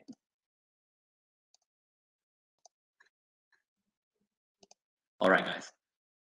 Our first surprise guest is a man of many, multiple talents. He is professional division 10 dance world champion. His partner was previously on Scalora Dance Sport. Ladies and gentlemen, I am talking about Anton Belyayev. How are you, Anton? It's been a while. Long time no see, buddy. You guys look good. you look even better. You You look over here with this hair. You look good, bro. I look like a lion. Look at this. him. Look at this. Covers my ears. A big, strong, dominant lion. Look at you. Look, How are you today? Where are you? Are you in? You're in Canada, yes? Oh, yes. Yeah, I am. The feather. Ta- I remember when we used to have lessons when I was a kid. The feather tattoo. I'm 18 now, so You're like grew, you know, like every time there would be new feathers. The feather Exactly. grows. You know the winds of the grows over after there. each lesson with one of us. Feather, feather, And feather, it's feather. like, how many are there today? You know, I got Alessandro. I got your name tattooed here. You know that, right? Uh, what is it? I got your name tattooed. Bravo. Okay, good, good. Yeah. Alessandro the Scalora Great, yes? Sport. Scalora Dance. yes. I, We'll have to put it on our social media. All right, let's let's get into it. So, Anton, as a world champion, as a perspective from a world Ah, champion, looking at before, before we start, very important news. yes, tell us the big news. Exclusive to Scalora Dance Sport. Davai. I was positive with COVID. I got tested positive with COVID. No. Okay. I'm actually quarantining right now. It's been the past like five days. Yeah. I mean, So don't visit you for a while. I guess we'll be seeing a lot of Zoom, Lots of Zoom Zoom classes meetings. from you. it's not that it's not that Anton has COVID. It's COVID has Anton. Oh, There you that's go. how you look there at you it. go. There you go. Bravo. I, that needs to be on a quote on a shirt. Anton Belyayev. Hashtag It's like Anton. the new Jack Norris quote, quotes, you know? Yeah. All righty, let's get into it. Anton, давай. As a world championship, your perspective as a world championship, looking at the style and the way things are today, what do you feel is the biggest change? Mm, Okay. It's a very good question. Very good question. Because I haven't seen any dancing for like one year already. With the pandemic. But if we go back like right up before that, you know, funny enough, if you look in Russia, uh, the competitions are going strong, right? Like I, from what I saw online, Yeah. Uh, in US also, they still hold some of the uh, like pro am competitions and stuff. I saw a few competitions with masks. Did you guys There see are that? a few, yes, with the NDCA style. They're hosting uh, some competitions, yes. Right, with masks and stuff. I saw that. Yes, yes, yes. Someone to me. They're like, we don't want to do that. you have to.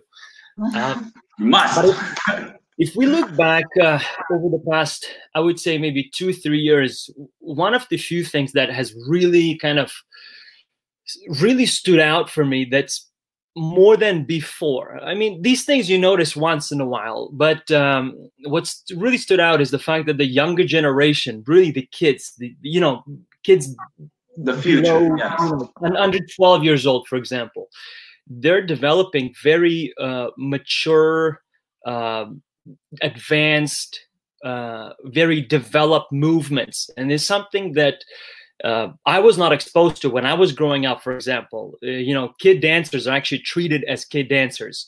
Um, you know, kids have to be very, very strong, very fast, uh, very, Very little very body disciplined. action, very precise, very robotic. You know, bam, bam, bam, bam, bam. Uh, but now you actually look at the younger generation, like 10 years old kids, you know, 11. They're like little, you know, gentlemen and, and ladies. It- and it's, it's really nice. Really nice to watch.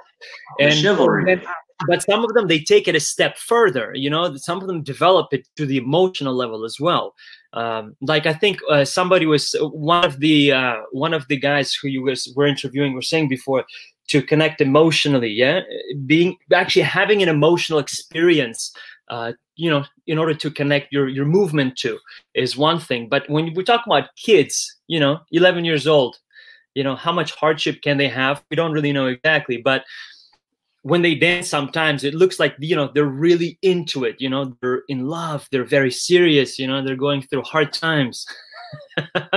Maybe Yeah. not. I don't know but that's what i'm seeing nowadays in, in, in ballroom dancing and i think with also with access to social media and internet and everything like that um, you see a lot of kids like practicing training and all that kind of stuff and it's it kind of it opens up uh, your your field of view to you Sure, know sure, of course. to how how how the Russians are doing it. You know, that's like the Right, right. How the Russians doing it? Because there's a good thing. It's like it doesn't matter how much you train. There's always a, a- an 11. There's always a nine-year-old in Russia that's way better than you. Yeah, that's, that's very valid lately. No kidding. All right, so let's talk a little bit of a history. Let's talk about a precise moment, which I think many of us know what we're talking about, is the Paso The Doble. Doble. Not the Paso Doble, the, The Paso Paso Doble. Doble. Tell us, could you, we have her perspective, but what about your perspective on Oh the man, Paso that's a good one. This is one. This moment is gonna go down in history as like the Paso Doble moment. Yes. Um, I don't remember the year exactly, but I remember this was one of those years where it was still common that the guys were wearing colored suits. Remember Yes, those yes. years? Yeah, so I had a, it was a Canadian Championship. It was held in Calgary, Alberta. I was wearing a white suit, and we talk about full white, like even the shoes. Like your underwear has to be white because it shows like it's, you know, it's like it's the whole thing white, right? Like I had to extra brush my teeth just to make sure they're extra white too. 'cause, you know, Extra, of- white. extra white, right? White out, white out. Ah, yes, yes, yes, yes. Gotta look the part. Yes. It was the final. It was the final. This is the last round of the competition, and it, we're talking about the times. I don't remember the year exactly, but this was before the split um, of um, IDSF and WDC, and this Ah, back yes, when yes. WDSF was actually called IDSF. So we're talking we're talking about like ancient years. Um, good old days. How old am I? I was gonna say, how many years is that? it was the final Canadian championship. So um, we were already Canadian champions, I believe, for two or I think one or two or three times before that. So it was already not that we were defending defending champions of the title. We get to the final. There's a move in Paso in our Paso routine. Our our Paso routine starts out like this pretty much when when everybody's running when everybody's going really hard in the beginning you know Sure, sure. we, Aggressive. we actually stand we actually stand still we don't do anything for like 16 counts i literally don't have a single step for 16 counts and uh, and uh, that's literally the, that's the contrast but then after 16 counts i go hard uh, and there's this one move where Antonetta, she has to bend back and then i kind of slice my hand over her like that type of stand. And we're standing dead right in the center. We're standing right in the middle, like you know the disco Okay. ball. You know, like we're right under the disco ball, like right there. And in the final, when she bent back, there was a couple coming right at her. So she's bending back. She can see them kind of like everything looks upside down. So she see them just charging at her. So she just instinctively gets up. And I mean, I'm in my zone, right? I got the whole, you know, the matador, you know, the And whole aggressive, yes, dominant. I just whack her right in the head, like right in the forehead. And it's like since then everything's like slow mo, you know, and she just goes down. She's knocked out. She's out. Like we're talking about, she's out cold. what do you even do at that point? you know that like- emoji with the, you know that emoji with the, uh, you know, With the the, uh, X's, yeah. Okay, that was her for like a split second. So I'm like, I'm standing over her, and you know, you know, it's, it's the moment right before the bridge in the music. Um, after the first four eights, there is the part of the music that goes like da, da, da, da, da, da, da, you know that part. So she yes, wakes yes. up at that moment and she's just looking me. You can see in her eyes that she has no idea where she is, who I am, what she's doing there. You can see it's like oblivious, completely oblivious. She gets up, something gets back into her, and she just charges like I can't swear, right? I mean, I'm gonna keep it really, really like uh, For our younger viewers, uh, please. she goes nuts. I, am gonna be like like Gary Vee, you know, f bomb, f bomb, f bomb. so after this, she gets up and she goes like crazy nuts, like energy level 200. We're talking about like steroids. Um, and then at the end, when the dance was over, um, I'm like, listen, I'm sorry. Like we're standing waiting for the next dance. I'm like, sorry. She's like, what are you sorry for? I'm like, I knocked you out. She's like, oh, you did that? She thought, she thought that is the other couple who knocked her out. So she was so mad that, and she was so like really energetically charged. Like, good. It's a good thing it happened in Paso, not in Rumba. The you know? adrenaline, yeah. yeah. yeah. And at the end, it turned out Pasto, we got, I think we got clean first. We got, it was a clean dance to win.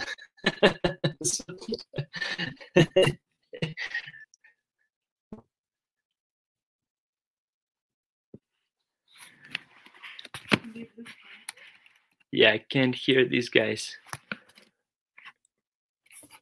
Can't hear you guys for some reason. Nada. Man. Oh, Thank you I so was, much, Anton. I was on mute.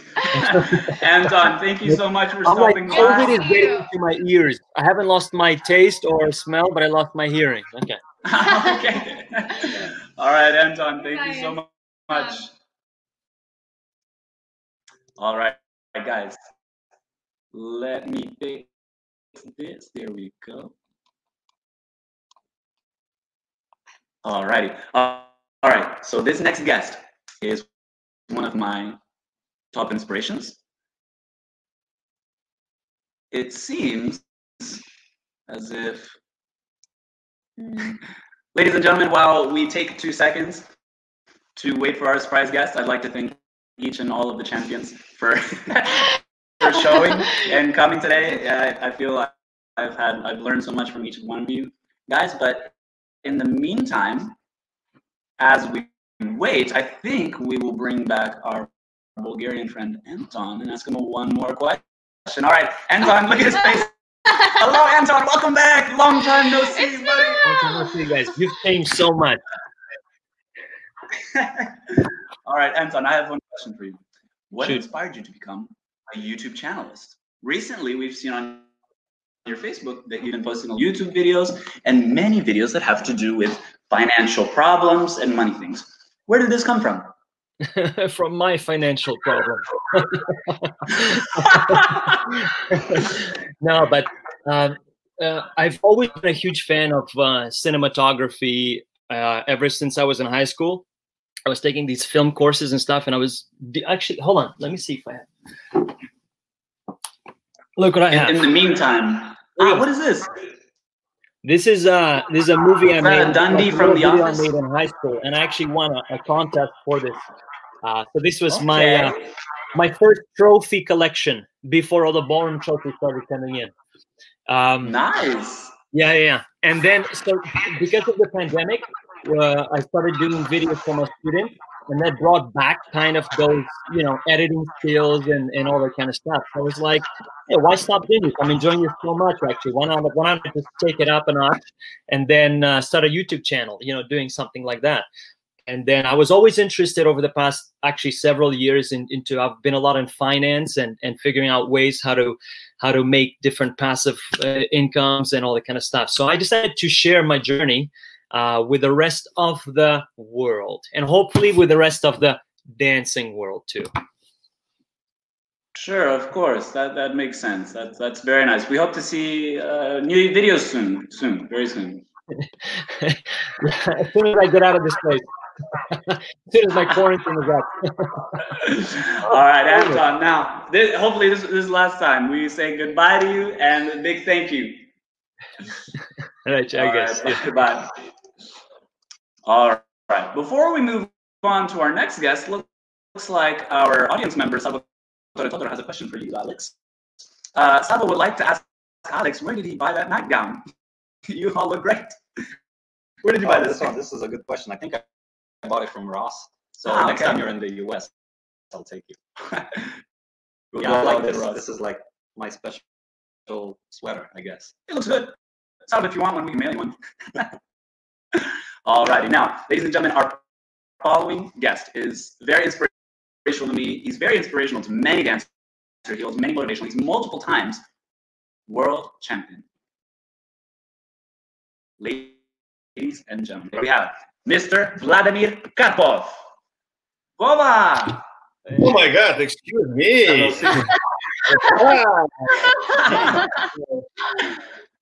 как дела, Вова? Have my day nap, guys. Too early for that. How are you today? Uh, survive. Beautiful. Surviving, surviving. How's the weather? in- Are you in New York or New Jersey now? In, in New York, in New York, weather is actually quite nice right now. So it, Okay. in the morning it was sunshine, but right now, me only one sunshine is here. That's right. King. That's true. That's true. Now, as many of you know, uh, the, Mr. Vladimir Karpov needs no titles. He's multiple times world champion, and one now time, one time, has- one time. Ah, one time, one time world champion. Excuse me. Excuse me. One time world champion. But as many of you know, he has many students, many amazing students. So with these students, obviously you give them very nice advice. So I ask you, Vova, what is the most fundamental piece of advice that you give to your students? Uh, you know, guys, even like yesterday, uh, yesterday I talked with my guys because they have uh, it was rounds and the group lesson, and uh, usually I have different advice. But yesterday we talk about beautiful coronavirus, Oh, okay. Anton, where's I Anton? Uh,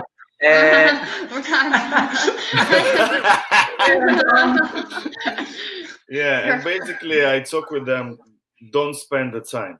Don't spend the time and uh, trying to take wherever you can like right now. Not tomorrow not after tomorrow uh, just now. If you have a chance to take something do something do it now because uh, we talk with uh, the guys about the world championship which supposed to be uh, last year for the couples who used to be junior Yeah, two sure, yes. youth couple who should be the world champion this year and they will never be the world champions in 2020 and uh, yes it's bad. Even now, no, it's actually i know i know i know it's also sad for you alessandro you're not used anymore after uh, i don't know 10 more how no more use. No. no more year, no more use. So yeah, and basically we talk about that. If you have a chance to take something, do something, do it right now. Don't do it today, tomorrow, or don't do it after a few hours. Do do it. Do it, do it, do, Do it favorite now. We're not gonna continue, but yes, yes. I know, I know, Anton was partying right there. I know, right? Actually, I'm watching the video from Anton, and I make the screenshot of the book, which he's uh, he's like announced. Uh, it's it's my plan to to read this book. Yeah, I know. I'm his biggest fan right now. Hold on, let me bring him in. Where is he, Anton? I can I can prove it. and Anton Anton. back again. Hello. Here's Anton. Hello. I can say, I can show you actually. I'm not lying. lie. All You right. see? Good. This is the this is my next book. Good. Vova, if you want, you can call me every time before you go to sleep, and I'll read you a few pages over the phone, like a bedtime story. Get the live version, the audiobook. So cute. So Put it on cute. So we all enjoy it. Usually, my daughter right now reads some uh, books for me. Sorry, brother. So, but uh, during the day, be, like No during the nap time, I'm Day ready. nap. You see, I'm I'm preparing the the, the bed right now. Aw. So all good, all good. Okay, Headphones is ready. So anytime. who wants to be a billionaire? I'll Thank give you so much, buddy. books after this. Thank you, thank you. Cool. First of all, I need to I need to be done with this one. Anton, we're expecting one from you too. Right, right, bye, right, right, right. bye, Anton. oh, that was that was beautiful. All right, so moving on a little bit to your competitive career. You had many show dances, many dancers have seen it. But in your opinion, which of your show dances was your favorite and why? I think the favorite show dance is uh, it's quite difficult actually because I mean all of them is uh, make the some marks on my heart on my soul. Yeah, I mean uh, the the two special one I think it's the uh, I don't know how to say in, in English Yunona и Avos and Avos. It was our first uh, show dance together with my partner with Maria and um, the the next and the second show dance is uh, Schindler List. I think this is for me. Look at this. My princess is coming to make my day. Hello. Camille, you want to say hello to guys? Hello. Как дела? Kiss, папа. Давай. Luca. Oh, look at the father and daughter. She's trying.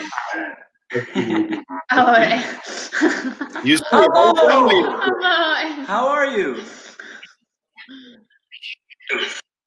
You see, whole family is here. It's the Karpov family. Me.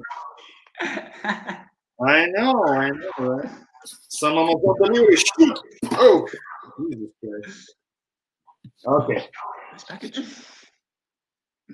Yeah, I mean the, the the two show is the like like I said, Winona and the Wolf and uh, Schindler First of all, Winona and the Wolf because it's like it's like our first show with Maria, and uh, the Schindler List is um, I think it's because um many things is uh, how to say right.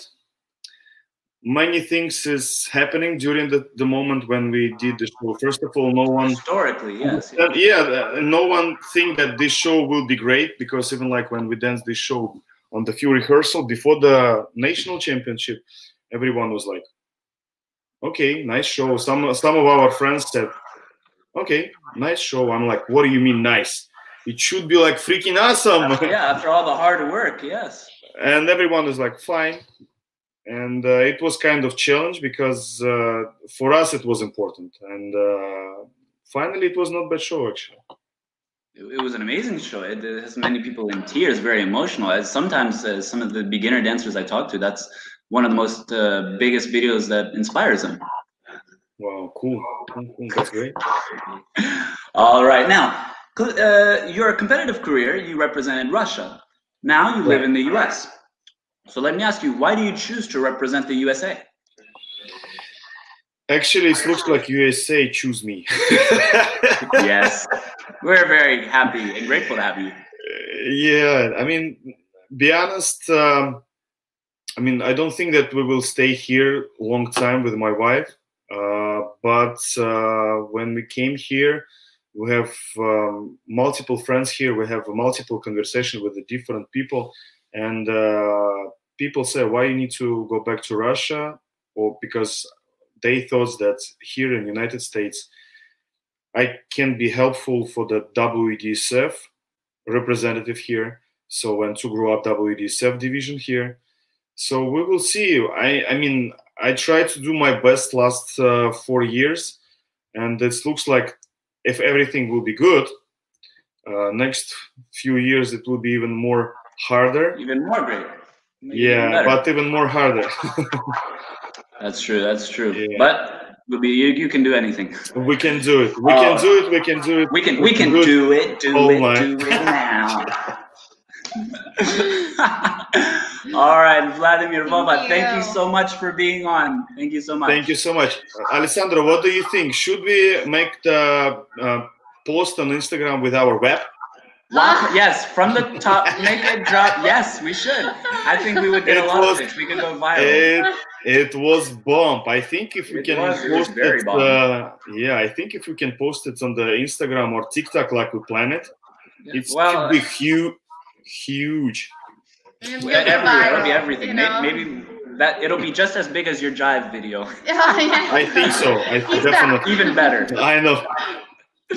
Okay. Well, Okay, guys. so it was pleasure to see you guys. Alessandro, it looks like you guys, Alex, also you guys, you have uh, multiple people in Europe, more than me. You are guys so young.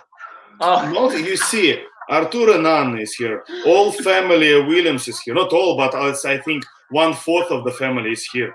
Williams. And now, and family, with yeah. I, my final surprise, no one knows about it except us. Is going to bring another person from another part of the world. Show me.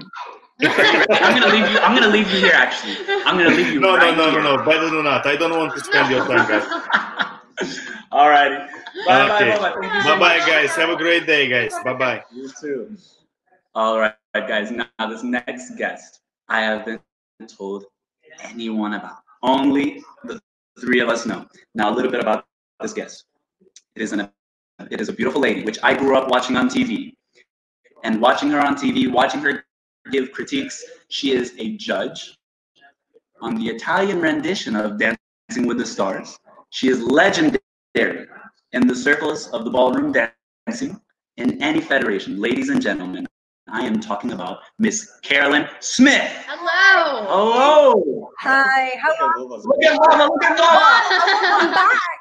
Carolyn. I love you. I love you. Finally, I can see At you. last. I love you, Carolyn. I love you too. You. You just got so excited. Yes, he just did a little part dance. No, he's absolutely amazing. I have known since he was a junior. Okay, at the German Open was the very first time when we done the camp. There was uh, with all his couples, and I was there with all my Italian couples, and I'm telling you, it was so cool. It was a pain in the ass. I- Are there any stories you could tell us on Oh. Vova? Well, Hmm, we're all ears. That's a yes. Maybe not live. no, I, I never lie. I can honestly say I have worked with so many great, great dancers in my coaching career.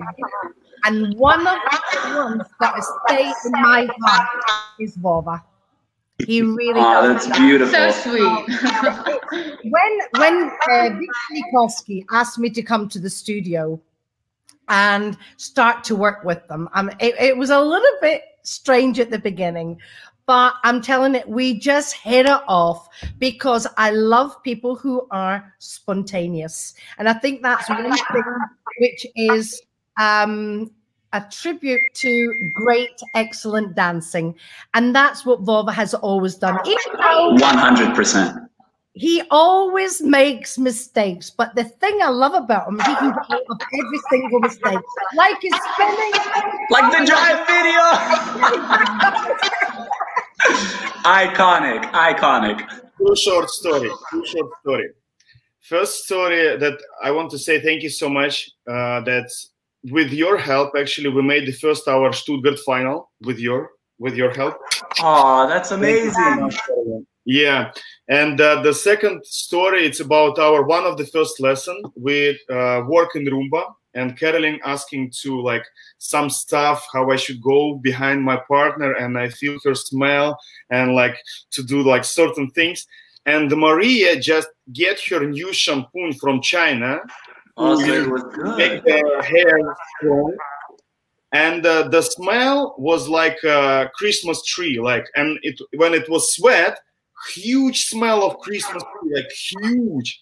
Very festive. Work on it i think 30 40 minutes. I come to my partner and she's already sweat. And i and carolyn like feel her smell like i'm like jesus i can feel her smell. When i took it to the studio yeah it was, it was really fun I don't want to spend your time, Carolyn. Thank you so much. And like I said, it's a big, big, big surprise. Super. Thank you. yeah, thank you so much, and hopefully we will see you soon. Yes, we'll keep in touch. Okay. Say hi to Tina. Okay. Ciao. Bye bye. Paga, Vova. All right, amazing, Miss Carolyn. Let's begin. Okay. So, excuse me. Where and when did you begin your dance career? Oh my God. I started when I was four years old, but I think I actually started to dance when I was in my mother's uh, stomach. yes. She always danced. And I've actually found out later in life that um, in Scotland, there's one of the most famous ballrooms where a lot of major championships were held, and it's called the Plaza Ballroom. And it was very famous because it had a fountain in the center. And I didn't realize that my house was a hundred meters from that ballroom. So my parents went every nearly every night to go and dance, and I was in a bread box sleeping. yes. So I, dance. I literally had to dance. Wow. Okay. That's how it all started. Wow. So as we see, you've been in this dance career. Dancing is your passion. It is it's your career. So I ask you, what do you feel has been the proudest moment of your career? Well, that depends on uh, what part of the career. If it's something personal, um, oh my god, most of it, most of the uh, the most special occasions is when I didn't win. Um, it's when I used to get a standing ovation because when I was dancing, I was never ever conventional. I always wanted to be different. And when my teacher uh, used to say to me, No, no, no, you can't do that because that is not the style, I said, No, you teach me the technique that I don't know. I will take responsibility of everything else. And I was only like 13, 14 years old when I said that.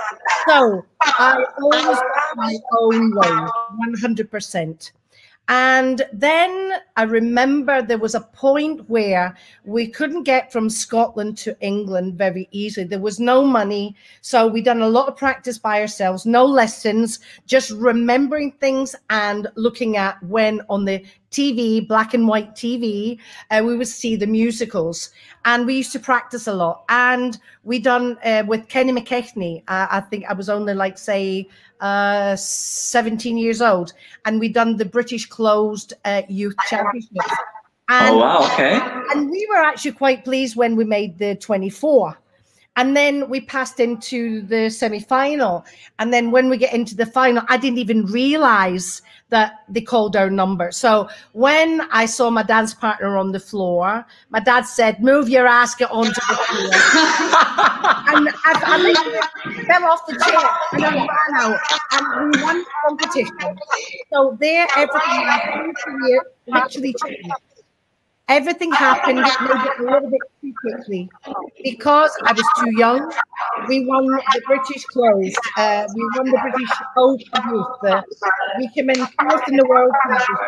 Wow. There was too many things happening, and we came in like say seventh in the amateur, and then that screwed us up a little bit because unfortunately, um, uh, my partner uh, and myself split up. But uh, that was the the the best moments. But if we talk about being a teacher, uh, for me that gave me more more satisfaction because um, I really live for the dancing. It's not it's a passion, but it's life for me. Uh, and if I don't have it, uh, for me that is really really it- it's it's hard. It's so um, taking like say Vova, I have worked with so many champions, and it's great that they get success because they'll listen to me to do something different. And Because they trust the uh, coach. Yes, yes. yeah, because there's one thing that I heard before about being inspired by people. And I like the fact that the four couples before were saying that you have to trust your coach, you have to have one. And then you might have other experts around. And I think that is one of the most important things. And I must admit, I have been very, very, very lucky in all my uh, uh, coaching and, and teaching career because all the kids that came to me, their parents had trust in us, or me and Tino, and um, they said, "Do whatever you want." And uh, like say Nino, Stefano, uh, Sinardi, there's loads of them. Silde, uh, There has been so many around the world, and I'm so proud of that. That is for me is more special because I never wanted to compete, but the only way you could dance in my time, you had to compete. I wanted to just do shows, but uh, in Great you can't do shows. So um, I'm not really interested in doing competitions, but uh, helping the couples, getting them, them on the right way, on the right road. That for me is the biggest success ever. That's amazing. Yes. Uh, next question. What advice would you give to a youth dancer who has goals of becoming a world champion? One, don't think of becoming a world champion. Could you elaborate? Tell us. What do you mean? No. Okay. Think about winning, sometimes you don't get to the goal. If you have into your mind, I want to be the best dancer, I want to be unique, I want to be iconic, then you've got a chance of becoming a world champion. To leave a legacy. Yeah. But the thing is, I'm not criticizing anyway anyone at all, but not all world champions were world champions. Leave a legacy. Yes. Exactly. You've got to be remembered. Winning a competition is great, but the moment that you win a world championships and then you move on to another category or you finish, there's a new world champion. So if you really are a champion, iconic champion, the moment that you actually finish, you are remembered. That's when you become a world champion. So to be a little bit philosophical, you mean to like a champion in life, a little more a champion in Yes. life. Yeah, it's about being good at life. Yeah. The thing is, it's so nice to be remembered for something. Because if I asked, like, say, some of the uh, the dancers uh, before the four couples, who was the world champion in ten dance in uh, 1976? Did they know? I can actually say no. I can't even remember. Okay, so um, it's nice to you know remember dancing dancers for something really really great. which I think is very, very important. That is very true. And I would like to tell you, you left a very big leg- legacy in the world, in this dance world, which I ask you, do you feel it is harder to become a world champion or do you feel it is harder to leave a legacy? Oh, oh I would say the second.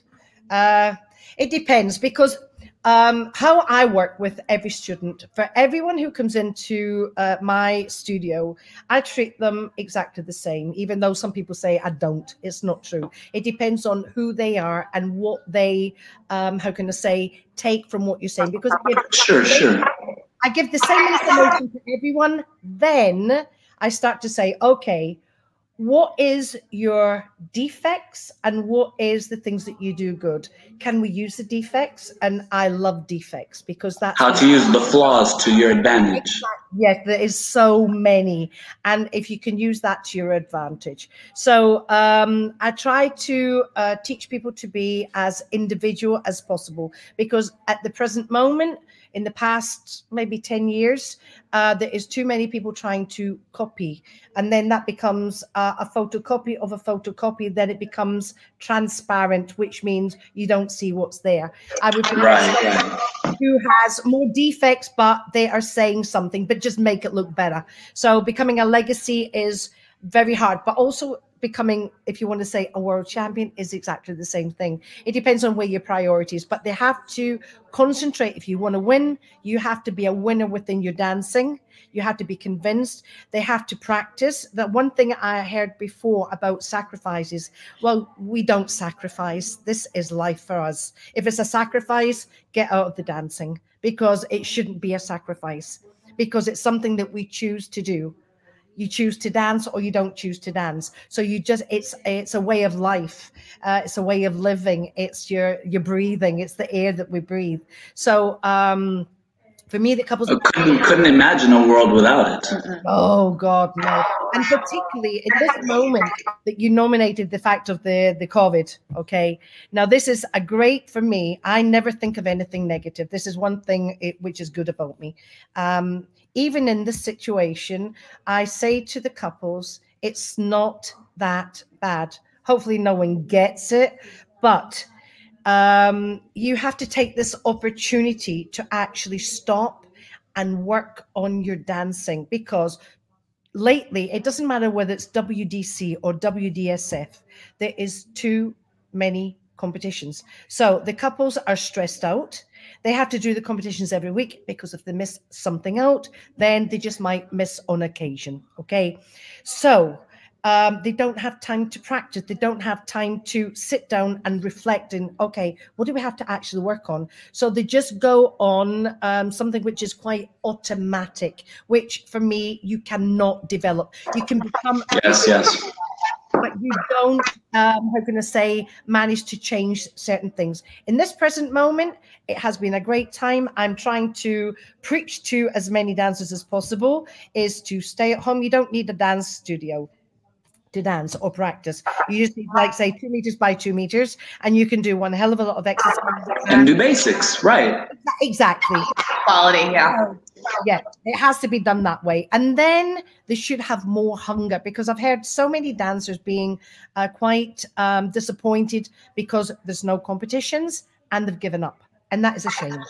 If This the discipline and the discipline. wanting to do it, then I don't think one would say, oh no, I think the longer that we don't have competitions, the more and more and more inspired, motivated, More. hungry we become. Yeah.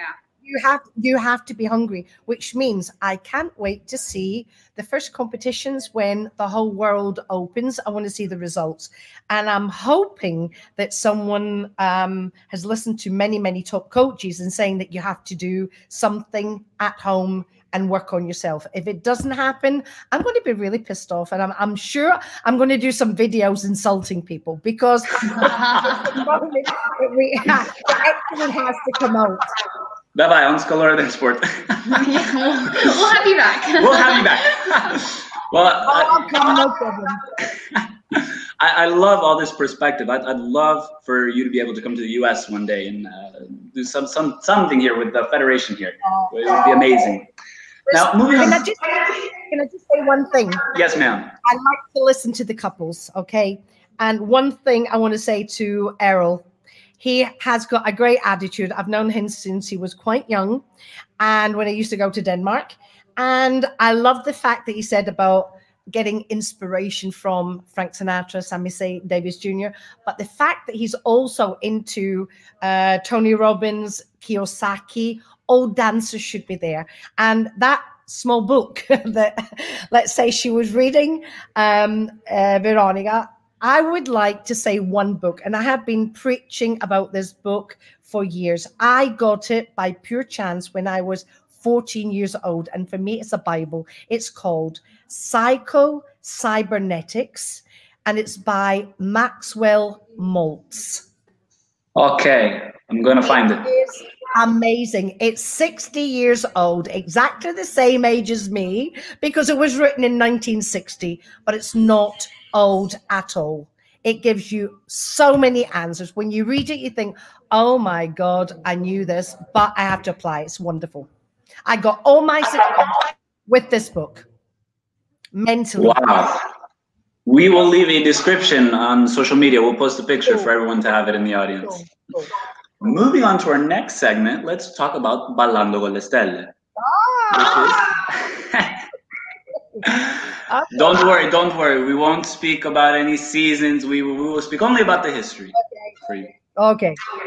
Um, actually, my coach, one of my coaches is uh, Salvatore Todaro and Raimondo. I was hoping maybe he could do a quick, uh, a quick show today, a quick Yeah. uh, say hello. Now, let's begin. How did you become involved with Ballando con le Stelle, the Italian rendition of Dancing with the Stars? Okay, this was really funny.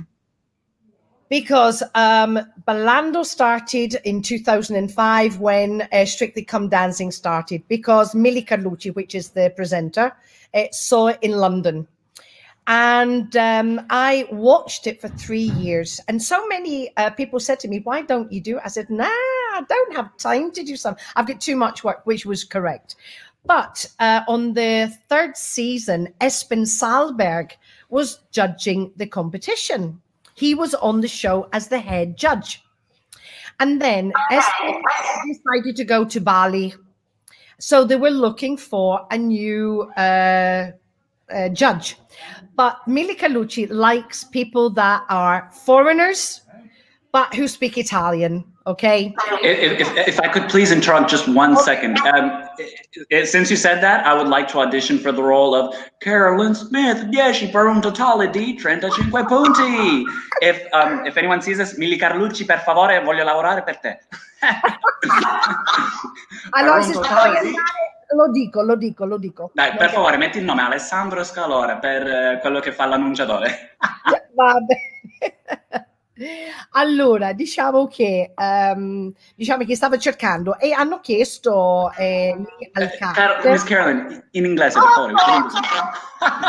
sorry, sorry, it's so easy to fall into the Italian. So Millie Lucci was asking some of the the cast, uh, do you know anyone? So everyone kept saying Carolyn Smith, Carolyn Smith, Carolyn Smith. Okay, so I was down in Naples teaching Gaudino. Um, and I got this telephone call. I said, you know, this is Emiliano. I'm uh, Milly Carlucci's secretary. She would like to speak to you for Ballando con le Stelle. And this, and I don't like swearing, but I will say this in Italian. I, I said, vaffanculo. That's funny. Which means, That's funny. I put down the telephone. So I, I, I just disconnected. Then Mario Pizu, who was, uh, he's one of the best uh, tailors, and he was working in the show. And he called me 10 minutes later and he said, Listen, uh, Emiliano, uh, uh, secretary, will call you. And I went, Oh my God, he's just called me. And I told him where to go. I thought it was a joke because so many, particularly down in Naples, everyone said, Yeah, why don't you go? Why don't you go? So I thought someone actually, uh, it was a hoax that they just called me for a practical joke. And I didn't realize. So I called Emiliano back and I said, I'm really sorry. I said, I, I, I didn't want to be rude, but I still don't want to do uh, Ballando con le Stelle." But when I got back home, my mother in law, I told her, and she nearly fainted. And I said, no, no, no. I said, I get too much. Went, no, no, no, no, no, no. You've got to, you've got to go because I've got to tell all my friends that my uh, daughter-in-law's on on the television. We have to get some uh, street credit too. so um, I just went down for the, uh, let's say, the meeting, but my I just wanted to say no, but I wanted to meet her anyway. So I didn't realize uh, Milly is very strong like me, and she convinced me to do. uh, yes, ma'am. Since 2007. It's not even one year, it's 2007, and we've just finished it 2020. So it's it's been a nice journey. It's really good. This year was a little bit hard because of the COVID, uh, because every time um, you go into the studio, uh, if you've if you've spoken with uh, Raimondo, it's been a nightmare every time because uh, so many people being pos- positive and then uh, stopping the practice, the rehearsals. But we managed to finish the program. Yes, yes. I, I uh, had Raimondo on Scalora Dance Board a few months ago, and he was he, he gave ama- amazing and uh, very inspirational stories. Yeah. yeah. Now, for our final question, Miss Carolyn, I'd like to ask you, what do you feel is the biggest, still in the topic of ballando, what is the biggest difference in TV dancing and competitive dancing? Besides the lips. oh, oh God. The thing is, it is so so hard. Um, well, put it this way: for my for me, it's easier to judge, like say, uh, an official competition. Okay, because we have our rules and regulations. We it's Yes, easier. I, I've I've been judging for five years, so it's easy. When you've got, um, like say, people who don't know how to dance, and uh, they are literally like say ballando to let people understand ballando in italy is totally different from uh, dancing with the stars in america and strictly come dancing in uh, the uk because the two the other two countries keep the dancing quite simple. So you can see a quick step you can see a cha-cha da da W- in ballando we see people flying around the floor all over the place. So that is quite hard and people get injured quite easily. But um, it's hard because um, they're trying to do so many choreographies and the fact that one comes out uh, one after the other and you never know what the performance is like from the other so I, I find it quite hard it's very emotional because what i do like is that when the vips come onto the show uh, they then realize because they think it's just a game okay they don't take it that seriously right from the beginning. But once they start to do the first practices, they think, wow, we've got to do one hell of a lot of work. So they start to have more respect for the dancers and the dancing. Because I always say, particularly in Italy, we're second class citizens. They think, oh, you can dance like this. No, we this we, we do so much to train our bodies our mind and everything to do it so at the end of the 10 shows i'm really happy that normally 99% of all the vips love the dancing and they want to continue after because they make a big big change in themselves. We all as dancers we all know how much power dancing has uh, so to to change your personality to find out who you really are. And this is great to see uh, this uh, process from the beginning to the end but it's really hard because sometimes like i say they, they take it as a game and then they become serious about it and then they start to become experts about it after ta- you know like say doing it for two and a half months and they think they've become really really experts. I'm saying fly down Seems like my cousin says, Carolyn, can you rate Alessandro how he's doing 1 to 10? 10, 10, 10. Bravo! 10 per un totale di 35 punti! Sono serio, che dici a Milly Carlucci? C'è un americano in Atlanta che vuole fare quel lavoro. va bene quanto sei alto Io sono, eh, come si eh, in American terms, 5'11", 5 foot 11 inches. that is cool because she likes tall guys Awesome, awesome, good, good. Eh, la Carlucci, allora dai, dai. Ora ci vediamo. Also, also, uh, here in Dancing with the Stars in the US, not to say any, any mean things, but uh, Tom Bergeron is looking to come back soon. If you're familiar with Tom Bergeron, he's our Yes, host in the yes. US. He, he, so you know, if Milly Carlucci, I'm sure he could learn Italian in two seconds and uh, put him on Dancing with the Stars over there. Okay, well, I'll come over there so I can speak English. Ecco, ecco. Portiamo, eh, yes. All right. Allora, eh, allora, eh, Allora. So, allora, ti stavo per ringraziare in italiano. All right, Carolyn, thank you so Thank you much so for much for stopping by. You are a big inspiration to many of us. Seeing you, It was an honor. it, it really is an honor. Thank so I- being able to speak to you right now. I remember I, with my mother, with my father, with my sister, uh, watching you on TV, watching Raimondo. I met Raimondo in the summer of uh, 2017, and I was able to take lessons with him. And now speaking to you, it's a dream come true. So you, so you left that legacy that we talked about for many dancers, for me, for you. And uh, for a second, one second, I'd like to leave you on two seconds while I bring back my champions, as they would like, if they have any questions for you. Yes, ma'am. Okay. All right, let's bring back to the floor Roberta and Koki, Earl and Amy, and Anna Artur, and Earl and Veronica. All right, guys. Hi, hi, Errol. How are you? Hi. Errol and Errol. God, I can't get the difference there. How are you guys? Oh, we're doing great. It was so great to actually see that it was you. Wow. I've really, Wow. really missed being able to actually see you. Wow. Cool. How are you doing? Good. Very Yeah. good. Very Cool. good.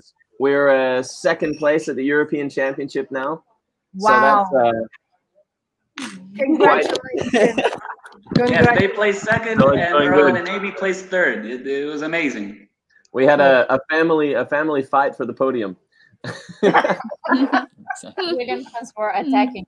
but all of you guys are honestly um by listening to what you have been saying each one of you gave me um hope that the dancing is going in the right direction because i'm very critical about where the dancing's going at the moment. And some of you know me personally and you know i am a pain in the ass. If something goes wrong in the wrong way i mouth and i have a big big discussion worldwide. But you. guys are really really cool keep going. Remember, you guys are the future for the dancing, and you have that responsibility to pass all the information on and the passion and the reality of the dancing. Okay. If not, I'll be on to you. Okay. Thank you. Thank you. Yes. All right, Carolyn. Thank you so much. Hope to see you so very much. soon. Okay. Ciao, ciao, Caroline. Ciao. Ciao, ciao, ciao. To my four champions, guys, I'd like to thank you personally in front of everyone. I'd like everything you guys have done for me. You've shared, you've publicized, you've been here, you shared your stories for all of the world to see. I'd like to thank you personally. It was amazing to hear from each and every one of you guys. Thank Thank you very much. Thank you so much. Thank you. And uh, great job. A fantastic thing you're doing here. It's fantastic. Very, very, very well done. Awesome. Thank you so much, guys. Hope to see you soon. Okay. Bye, guys. Bye, guys. Bye. All right, Claire, I'd like to thank you as well for being as well Thank on you here. very And uh, Alex, thank you so much, guys. Glad to be here. This was the last event for Scalora DanceSport for the year. So, guys, we will be enjoying our holidays on Scalora DanceSport, and we'll see everyone in January. Bye bye.